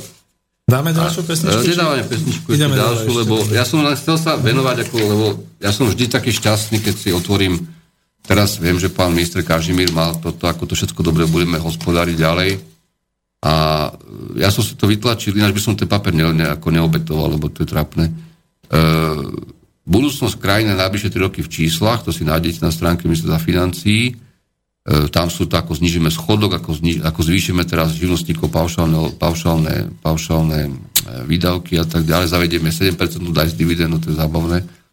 Ale čo, čo je najlepšie na tom, že tomu predchádzal materiál, ktorý, ktorý sa volá, e, áno, mám ho tu, lebo on tam má ten inštitút finančnej politiky, ktorý robí tie odborné hey. podklady, e, ktoré robili dvaja ľudia, nebudeme menovať, e, 19. septembra. O sa vlastne tá prognoza aj finančná, aj, aj rozpočet opiera. Hej. Čaká nás svižný rast ekonomiky a nové pracovné miesta. To sme chceli počuť. Makroekonomická prognóza na roky 2016 až 2019. Tak je tu ostré pozitívne ja, ja keď počujem slovo svižný, lebo to svižný to je také, také, také zvláštne slovenské slovo, tak ja si stále predstavím toho chrobáka, čo tak rýchlo beha, vieš, ten slovo, tuším. Poskakuje. Svižník, či ako ho volajú niekde, ja neviem, na východe myslím, že ho volajú. Ale čo chcem povedať, že na strane teraz neviem, 4 Uh, ak by si naozaj nevidel, tak to prilepím. Pohode, uh, v roku 2019 nás čaká raz 4,4% a export služieb a tovarov plus 7,7%. Uh, už tento rok je zamestnanosť registrovaná v naraste 2,1, na budúci rok 1,5, 1,1, 0,9, 2019, s tým, že asi dojdu už úplne ľudia dojdu, už nebudú ani mať dorobiť. No veď. A mzdy, samozrejme, mzdy sú také vždy záhadné, že majú rásť reálne, tak kvôli deflácii rastú rýchlejšie ako nominálne, samozrejme. E, rýchlejšie až, až neskôr, kvôli, a nezamestnanosť bude klesať. Ale čo je úplne najfantastickejšie na tomto, na tomto e, na tejto, na tejto spisbe bláznov je, že na strane 5 je krásny graf číslo 7, mzdy nereagujú na nedostatok kvalifikované pracovnej síly. Hej? Mm. Rast miest medziročne e, akože takmer nič a nedostatok kvalifikované pracovnej síly stále väčší a väčší. To je rozpor tam majú asi, asi 20 percentuálnych bodov. Pozri sa na tento graf. Toto je ten nedostatok, čo sa stále narastá u nás, lebo nemáme ľudí, akože ľudia sú robiť. Obrovské, a raz miest, akože sa blází po brúšku viac menej. Uh, ak je ten uh, materiál ministra, ministerstva financí SR niekde na webe, tak ho tam... Nie, kľudne, ale ja sa, ja sa chcem opýtať, akože týchto ľudí na Slovensku, lebo však poznám aj tých autorov konecko. Uh, vy ste už videli ekonomiku, ktorá má raz takýmito šialenými tempami, ďalej, teda v tomto celom globálnom prostredí, a zároveň za posledné 4 roky, či koľko to tam je to obdobie, ja neviem, mm. ak, ak dovolíš, si nepamätám, koľko to tu akože nám ukazuje na tom grafiku. Áno, od roku 2010, prvého kvartálu, čo bol prepad ekonomiky ešte viac menej, až do prvého kvartálu 2016 e, zve, zväčší medzeru medzi chýbajúcimi zamestnancami, ktorí by firmy strašne chceli a rastom miest z 0 na 20%, tak potom to niečo nefunguje v tomto štáte. Akože, hej. Mm. Potom sme všetci boli blázni. A zároveň s tým, že Slováci, ako sme pre chvíľku, ako, alebo občania Slovenska spomínali, prvýkrát v histórii prevýšili svojimi, svojimi dlhmi e, voči finančným inštitúciám svoje, svoje vklady. A teraz rozmýšľam na to konjunktúru, že to strašne nastane. Ako no, v najbližšom období. Keď teda ešte nebude aj vonku zafúka trošku viac, ako to teraz fúka. Staneme sa zázračnou krajinou, podľa ktorej sa bude modelovať svet? Nie, ja som, ja som to už milé povedal, ja by som navrhoval zrušiť štatistickú Slovenskej republiky. Hmm. Aj kvôli spočítaniu volebných výsledkov, aj kvôli tomuto. Hmm. Ja tomuto neverím absolútne, čo to oni vykazujú. Ako. Tak musia byť ako politicky pozitívni a politicky to dávať, ale ako nie ja a nie ty, ale určite niektorí ľudia hovoria presne na tú tému aj v Čechách, aj všeli kde inde, že všetky tie rasty nezodpovedajú tomu, ako sa vlastne zvyšuje určitý príjem a určitá životná úroveň občanov, obyvateľov krajiny, čiže ten rast HDP je... To okrem toho ešte, okrem toho ešte je, je rast HDP ti rozložím teraz, ne v rádiu, samozrejme to nie je možné, ani to treba aj vizuálne nejako urobiť prezentáciu. televíziu. Ale ja ti to rozložím, všetky tie fluktujúce zložky, investície, eurofondy napríklad, ako ti zdvihnú a tak ďalej. To to krásne ukázať, ako sú tam proste tie triky. A aj reálne, aj dopočítavané. Ja neviem, že Slovensko nemalo raz HDP. Mimochodom aj za Mečera ho malo. Ja dosť, dosť veľký, pár rokov. Ale toto je otázka na, na dlho, ale hlavne hovorím, ja v poslednej dobe naozaj tie čísla si vymýšľajú. Ale čo chcem povedať je, že E, čo ma napadlo, že keď toto počúvame a do toho nám ide to, že nám zvýšia odvody do sociálnej poisťovne, do zdravotných poisťovní, tí teda, ktorí, ktorí ešte vládzu robiť a majú ako, musia pracovať. A s tým teda, že napríklad v zdravotníctve sa ide zaviesť, zvažuje sa zavedenie systému kváli, takzvaného, hej, čiže kvalitatívne prispôsobené získanie, získané pardon, roky života, s tým, že lieky, ktoré sa nepreplácajú, sa bude, bude vyberať ten liek, čo sa bude preplácať povinne, aký bude drahý, podľa toho, že koľko podľa nejakých modelových prepočtov údajne sa získa rokov života, keď ten liek použiješ na nejakú diagnózu, čo tu majú ľudia, na nejakú vzácnú diagnózu, drahú liečbu, lebo väčšinou vzácne diagnózy, alebo teda ťažké a kombinované diagnózy majú vždy tú drahú liečbu lieky sú nie, patentované väčšinou. No, nie, nie, počkaj, počkaj. A, a, a sociálne demokratický minister zdravotníctva navrhuje, aby sa zavedol systém kvály. To znamená, ináč to je taká halus z ekonomie, to vymyslel Cechhauser v roku 76 a on sám tvrdil, že to nebude fungovať, že to má veľa problémov etických aj, aj, aj matematicko-ekonomických. Tak nakoniec bude taká voľba, že áno, že poistovne budú preplácať lieky, e, napríklad, e, čo ja viem, šiestim ľuďom, ktorí teoreticky pri tejto diagnoze a liečbe týmto liekom drahým preplácali aspoň čiastočne získajú rok života navyše, ale, ale nepreplatí, nepreplatí tomu, kto, kto by sám získal 8 rokov navyše, ale jeho, jeho choroba je... Alebo naopak, hej? A s tým, že v podstate chudobní budú úplne, úplne zrujnovaní, pretože ak, ak budeš mať tú chorobu, tú diagnózu alebo tvoje dieťa a ty nebudeš v tom katalógu, to samozrejme viem, ako sa vytvára v, tom, v tej komisii pre kategorizáciu liekov a kaďakými vplyvmi a teda, že to poisťovne dajú nakoniec, tak jednoducho máš smolu, proste zaplatiť to celé, alebo budeš mať taký doplatok, že sa nepohneš. A už to budeš mať posvetené štátom, že to je v rámci analýzy a v rámci teda akože vedecky stanoveného systému kvály. No tak ako vážený, to bude veľký problém. No tomu sa hovorí natiahnutie ekonomických algoritmov na chorobnosť a život človeka, čiže ľudia, bojte sa. Mm, ja si nemyslím, že ľudia sa majú báť, ľudia sa majú konečne zobudiť, akože ak sa budú ďalej báť, tak potom sa už to nebude mať na chvíľku do báť. To už sa voľne bavíme a keď sa voľne bavíme, tak ľudne k tomu poviem ešte to, že ja som vlastne v podstate zistil, že e, tie zdravotné poisťovne, a to nechcem ísť do tejto témy, ale naozaj fungujú takým zaujímavým spôsobom, že vlastne pokiaľ ten pacient v tejto chvíli nevykazuje pre nich určitú spotrebu, napríklad nejakou konzervatívnou liečbou a podobne, tak je pre nich neefektívny. Ne, ne, ne, ty si, nie, ty si počkaj, trošku... počkaj, ja to dokončím. Je pre nich neefektívny, pretože nemíňa dostatočne drahé a dostatočne dlhodobo lieky, ktoré vytvárajú tú určitú spotrebu. Neviem, kam sa teda tá zdravotnícka spotreba ráta, či do domácnosti, alebo niekam zvlášť sa to eviduje, alebo ako agreguje. Pretože pokiaľ je pacient zdravý, tak je to s prepačením taký hajzel, ktorý si potom ale nezaslúži, to je presne to, čo hovoríš, nezaslúži nejaké iné liečenie alebo inú liečbu vzhľadom k tomu, že v tom roku nedostatočne spotrebovával lieky, ktoré boli predpísané na tú diagnózu.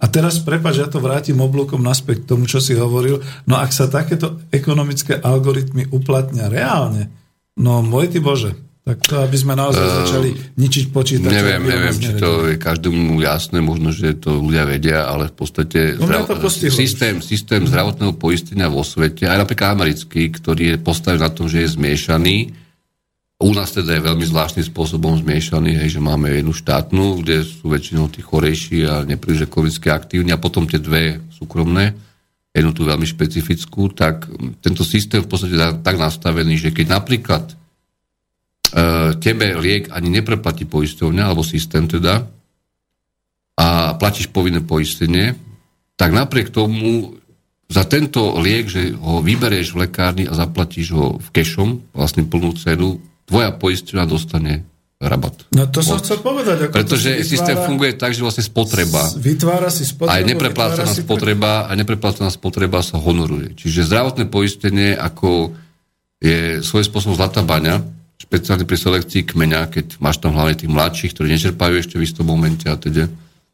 A teda myslím, že jeden z veľkých slubov tejto už niekoľkokrát metamorfozované vlády bol, že zavedie jednotnú zdravotnú jednu zdravotnú poisťovňu a neviem, čo sa tým slubom stalo, ale to je ako, myslím, že ľúbne. Už to by bolo neskoro, lebo už by stačil jeden odbor na ministerstve zdravotníctva, ktorý by to dneska troma počítačmi zvládol a týmto pádom si hojím ja tú svoju ránu, že teda žiaľ Bohu e, dôvera je presne tá zdravotná poisťovňa, ktorá toto robí a kvôli tomu som odišiel od nej. Škoda, že nie je skôr, že by som to v septembri bol oznámil, aby mali ľudia kam utekať, len moc nemajú kam.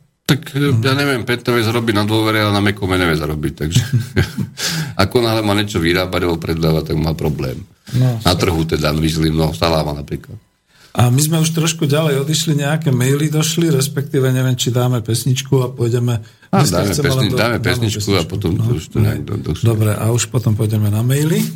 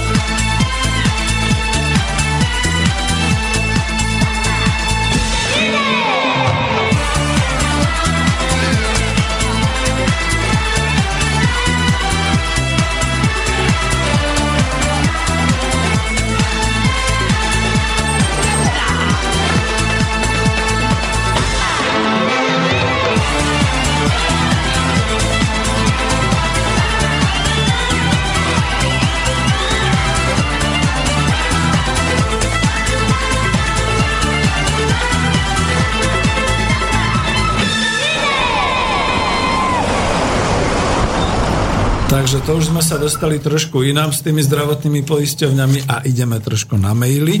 Ešte raz e, musím povedať, že Lubošovi odpoviem v inej relácii. E, Jano z Anglicka nám píše, okrem toho, že nás zdraví do štúdia. Mám na vás otázku, pán Vitkovič.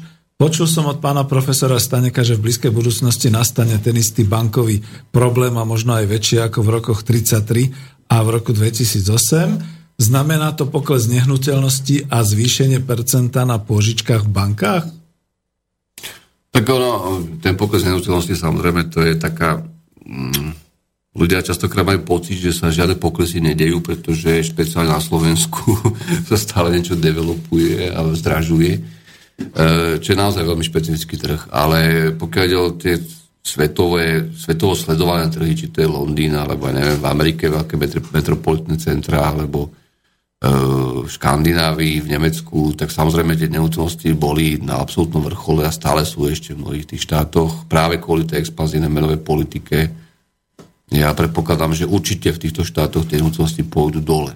Otázka cenovo. Otázka je samozrejme, do akej miery sa priebežne tam stavia, priebežne investuje, pretože napríklad e, pokiaľ v tej ktorej konkrétnej krajine aj pri nulovej demografii jednoducho nestaviate nové domy, nové byty, nové rezorty, no tak e, potom tá ponuka je obmedzená samozrejme istým spôsobom, respektíve sa tam príliš veľké regulácie, alebo naopak príliš malé regulácie a teda.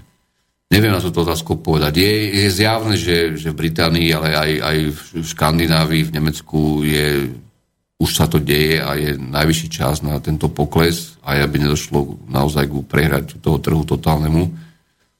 E, na Slovensku predpokladám, že, že developer je klasický tí, čo na všetkom vedia akože ešte ušetriť od najímania pracovníkov bez pracovných zmluv, cez, cez kšefty zo samozprávou, cez nejaké iné veci, ktoré jednoducho zanedbávajú, nerobia, znižujú náklady.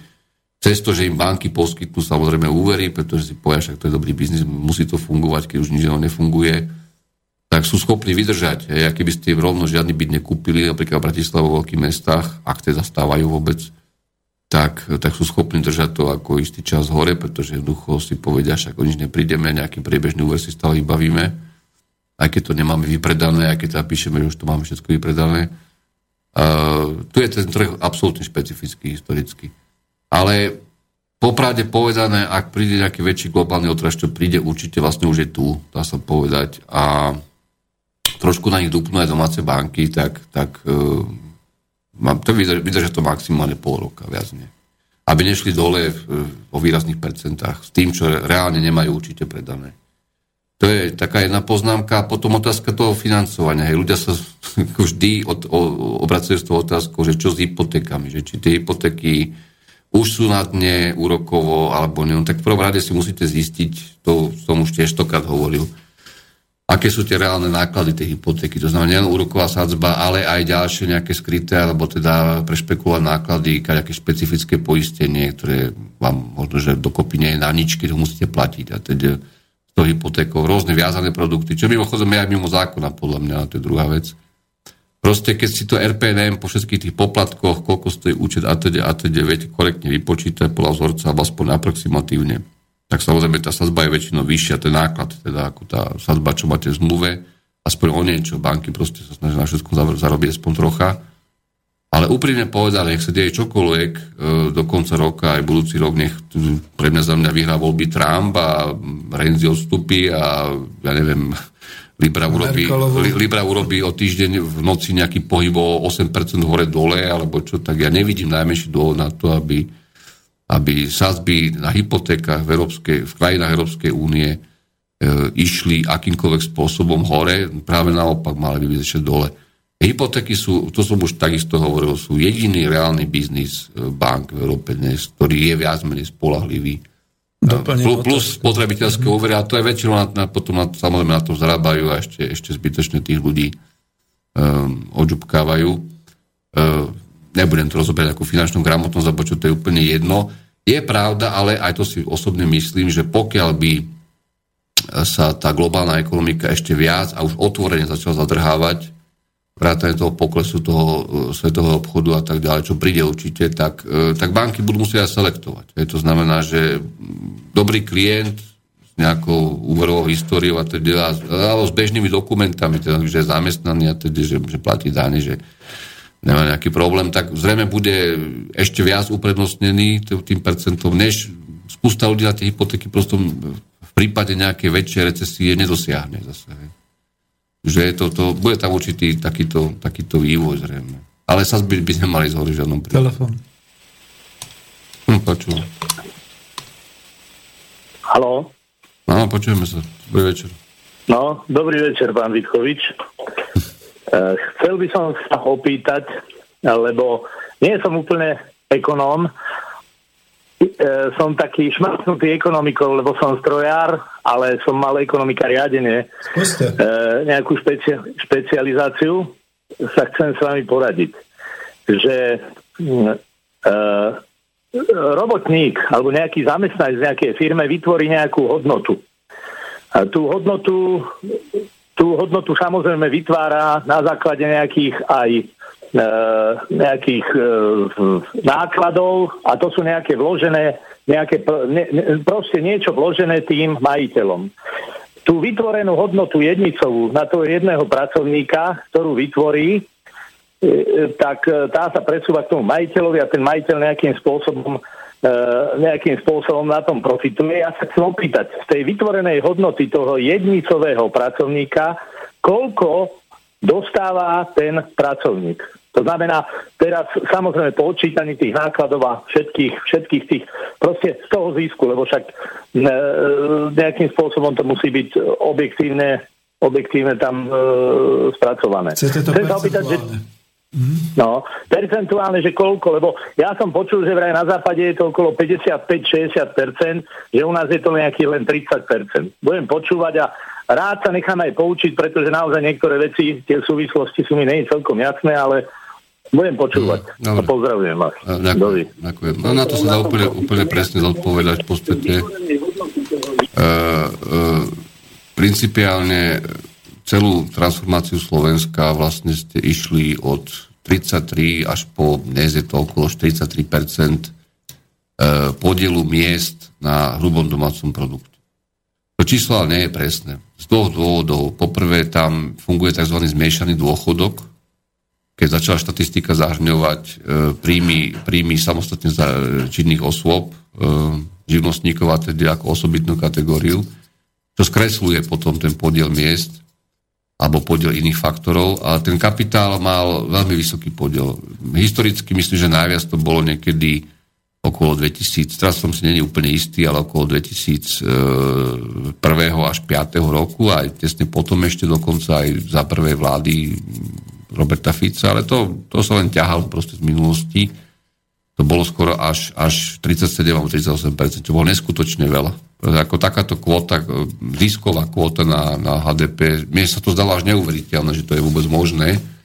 Lebo navyše do tej kvoty by trebalo ešte pripočítať aj čas toho tzv. zmiešaného dôchodku. Hej, pretože napríklad môžete byť podnikateľ, môžete byť v rôznych firmách, môžete mať aj živnosť a ten zisk si viete nejakým spôsobom faktorov akože dostať aj mimo obchodných spoločností a mimo tzv. kapitálu. Ako keby. Čiže toto bolo historicky absurdne, absurdne v neprospech práce, bez akékoľvek diskusie, závislej práce teda.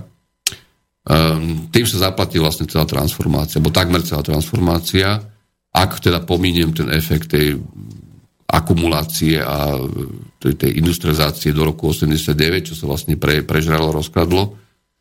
Uh, to sa stalo, to je naozaj sociálne nespravodlivé E, nedá sa to nejako vyvrátiť.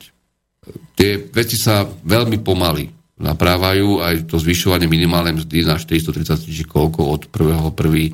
OK, no tak ja tiež nemám predstavu, že to bude nejaký obrovský skokový náraz. Navyše niektorým podnikom by to naozaj už spôsobovalo problémy, pokiaľ sú v konkurenčnom prostredí tvrdom a špeciálne v tejto, v tejto takmer recesnej situácii, pomaly už globálnej. Ale E, toto my už nedobehneme. Proste tú transformáciu ste zaplatili vy, robili ste za, dá sa povedať, že minimálne od 30% nižšiu mzdu, ako ste mali dostávať. Proti produktivite teraz sa vyškrabala medzi tým na nejakých 75 až 85 platov, ako to počítate, da sú rôzne spôsoby výpočtu e, priemeru vlastne Európskej únie, dokonca starej únie ešte. Čiže, čiže toto je bez diskusie. E, mimochodom, keď už túto dobrú tému otvorili, teda už myslím, že o tom píšu aj iní autori, aj už si to všimli. Ja som možno, že bol jeden z prvých a vôbec prvý to o tom písal ešte pred, pred no, desiatimi rokmi. Sme to dokonca Ficovi poslali raz jedným známym a nejak o to nejako nezaujalo až tak hneď, ale o to nejde. E, principiálne málo ľudí si uvedomuje, že v ekonomii, v skutočnej ekonomii vlastne zisk v uzavretej ekonomike, to čo je čo komplikované, lebo my sme veľmi otvorená ekonomika a všeobecne tie ekonomiky sú stále ešte otvorené, aj ostatné ekonomiky po svete, tak fakticky by zisk ani nemal existovať alokačne. Pretože by ho mala konkurencia vyrovnávať. To znamená, že keby si tí podnikateľ konkurovali na rovnakom trhu, e, súťažili v jednom odvetví medzi sebou a, a tak ďalej, tak vlastne oni ani by nemali mať teoretický nárok na zisk za tú ekonomiku ako takú. Suma tá zisku by vlastne mala byť nula, cca plus minus. A to, čo by oni získavali ako podnikatelia, áno, samozrejme, to by bola vlastne odmena za vložený kapitál, ktorá by sa mala rovnať úrokovej miere v tej dobe, akože v tej ekonomike funkčnej, alebo teda, teda aktuálnej nominálnej a plus nejaká akože manažerská odmena primeraná. Keby, keby reálne trhová ekonomika fungovala, nemyslím atomizovaná úplne, že len malí výrobcovia si konkurujú hej, ako niekde na trhu paradajkami, nie. Ale keby reálne trhová ekonomika fungovala bez štruktúrálnych poruch, bez, bez monopolizácie, bez, e, bez e, asymetrických trhových štruktúr, hovorím domáca ekonomika, keby bola uzavretá, ale môžeme to aj na svetovú ekonomiku aplikovať, tak vlastne zisk by nemal existovať ako, ako čistá kategória. Mal by, niektorí by zarobili, samozrejme, niektorí by mali prebytok akože v tom zisku voči konkurencii, a naopak iné podniky, podnikateľe by krachovali, pretože by ne, ne, ne, proste neboli schopní tom konkurenčnom boji zabezpečiť si tú, tú návratnosť voči tej priemernej návratnosti kapitálu. Čiže tak toto malo to byť je, zdravo. To je neuveriteľné, že ak dneska možno, ja neviem, chodíte na nejakú ekonomickú univerzitu alebo kde, a určite vám to niekde aj spomínali možno o rámcovo, ale že globálny kapitál napríklad, alebo globálna ekonómia si nevie uvedomiť tú jednoduchú vec, ktorá v ekonomii platí 100% z hľadiska rovnováhy hej, a alokácie. Čiže vlastne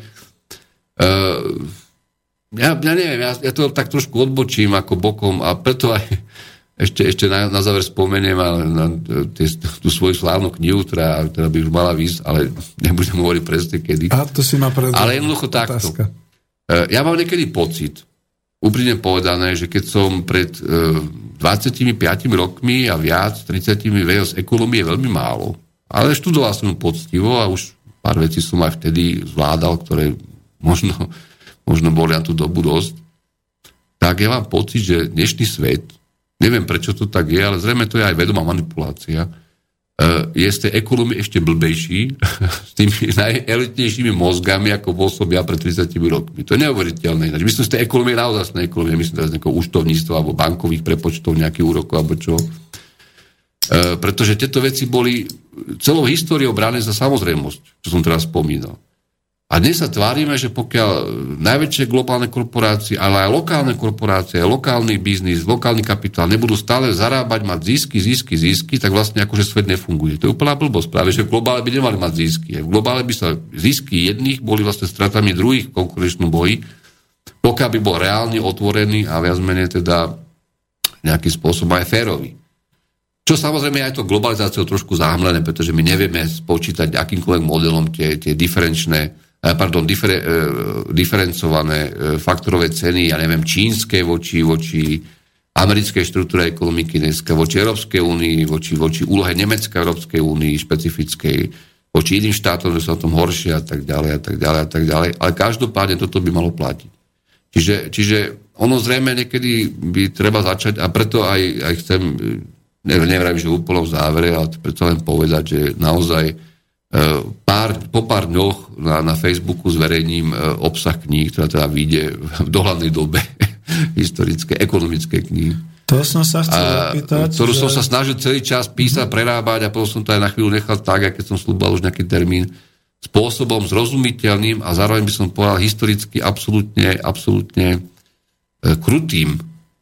To slovo teraz vyzerá divne, e, voči, voči nezmyslom, ktoré dnes sa považujú za ekonómiu respektíve za politické vysvetľovanie ekonomie. Pozor, nie za politickú ekonomiu, to je v poriadku, ale za politické vysvetľovanie a zneužívanie ekonomie. Tak, presne. E, na, absurdné balamutenie ľudí a potom na to, že zase príde nejaká kríza, sme nečakali a zase nevieme, čo máme robiť a tak ďalej a tak ďalej a tak ďalej. Pretože ekonomii vlastne všetko už bolo dávno vymyslené. Posledné moderné veci, ktoré skutočne aj, mňa, aj mne veľmi pomohli a považujem za vysoko kvalifikované, bola vlastne moderná teória e, rikardiánskych komparatívnych výhod od Eaton Cortum 2003 a potom ďalší, ďalší autory vlastne až podnes, Všetko ostatné bolo dáno vymyslené ešte pred nástupom, nástupom tej, tej akože teórie hospodárskeho cyklu alebo business cycle teda a tých nových modelových prístupov, to som to dneska spomínal, ktoré mimochodom sú čisto slepé ulice. Ale to všetko bolo vymyslené. Čiže my sa naozaj musíme aj, aj v ľudovej forme, ale aj v odbornej forme, aj s tými profesormi, čo sa tu považujú za profesorov a tu aj niekde inde pohádať doslova, posekať, že preboha, veď už nekrmte ich tými hlúpostiami. Veď ekonomia nie je žiadna vúdu veda. To nie je niečo, pretože ona má takú vlastnosť a mnohí to zneužívajú, musím povedať. A tým aj trošku, aj možno, že už poviem k záveru, čo mňa osobne niekedy štve a vytáča neskutočne. Mnohí to elitársky zneužívajú, že si myslia, že majú patent na rozum, lebo oni sú nejakí ekonómovia, ktorí boli pri transformácii, pozdravujem pána Klauza napríklad, ktorého považujem za strašne nekvalifikovaného osobne, ale môže mať iné názory na iné veci, ale ekonomii podľa úplne mimo a keď je profesor. Alebo napríklad tu spomínaný e, náš bývalý slávny minister najlepšie financie, neviem čo, ktorý teraz nás tu informuje, že my sme tu mali fond národného majetku, kde, kde boli aj politické nominácie. No predstav si, to sme nevedeli.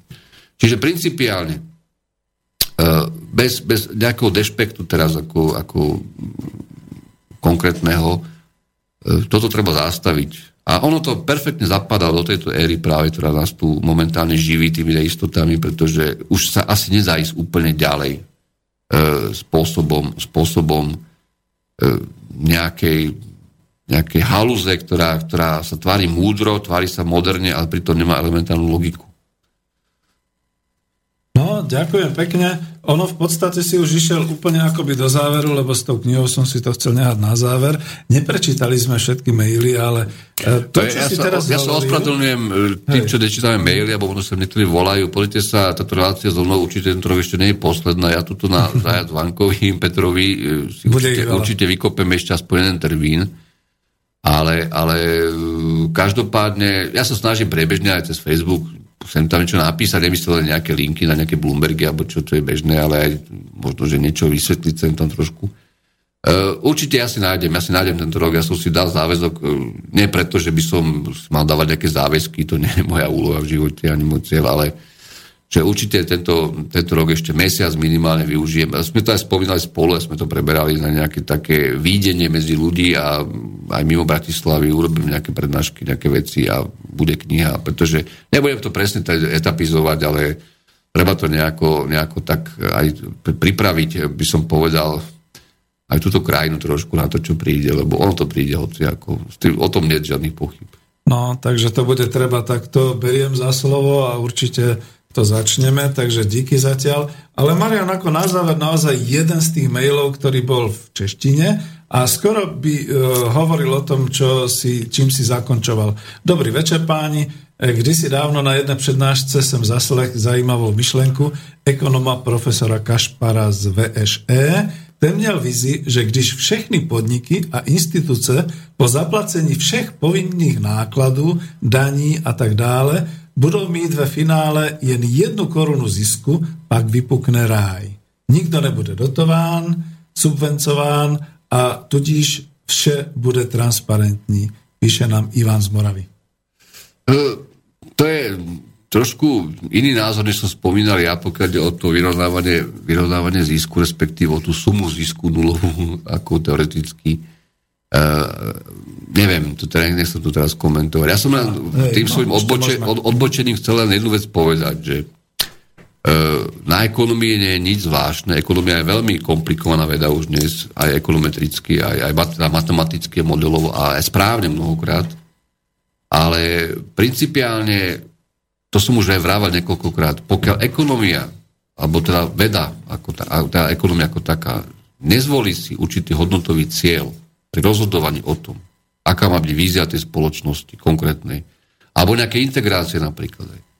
Aká má byť, aké má byť pomer e, aj s nejakými nákladmi neefektivity e, verejného, čo má byť vlastne, akým spôsobom prepojené so všeobecným záujmom a zabezpečované radšej centrálne ako, ako nejako decentralizované.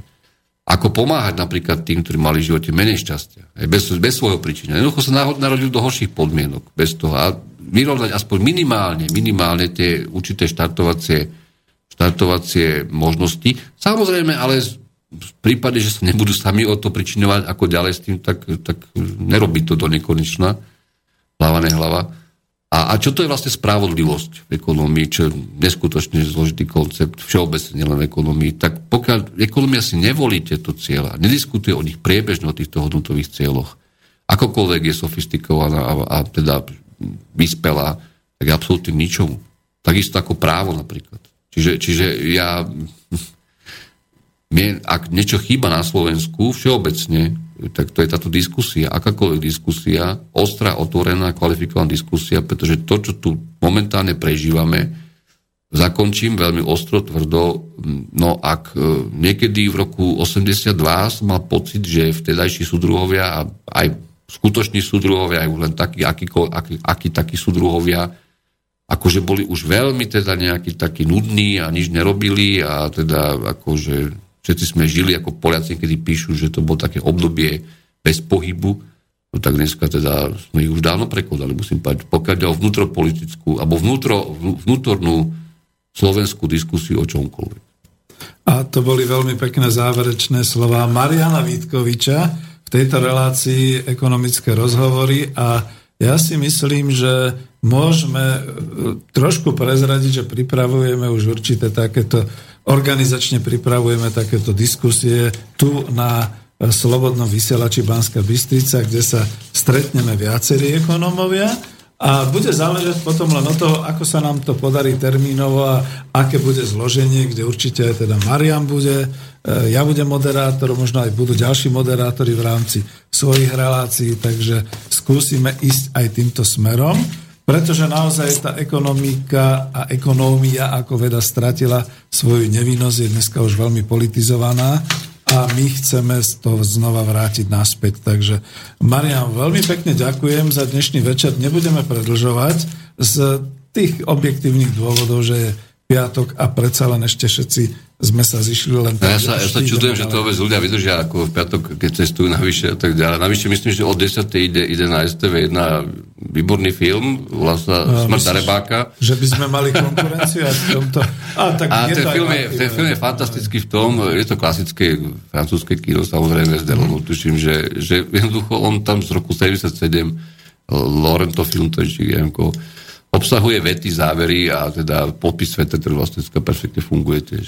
Tak, na, na, na, na, konci, na konci o tom, ako sa vlastne ten medzinárodný kapitál už dávno zjednotil, predtým, než sa proletári zjednotili, ten sa je úplne čarovný od Kýského. Ďakujem. Film si pamätám, e, budeme to pozerať určite z archívu a takisto aj túto reláciu. Díky veľmi pekne aj Martinovi, ktorý nás sprevádzal a...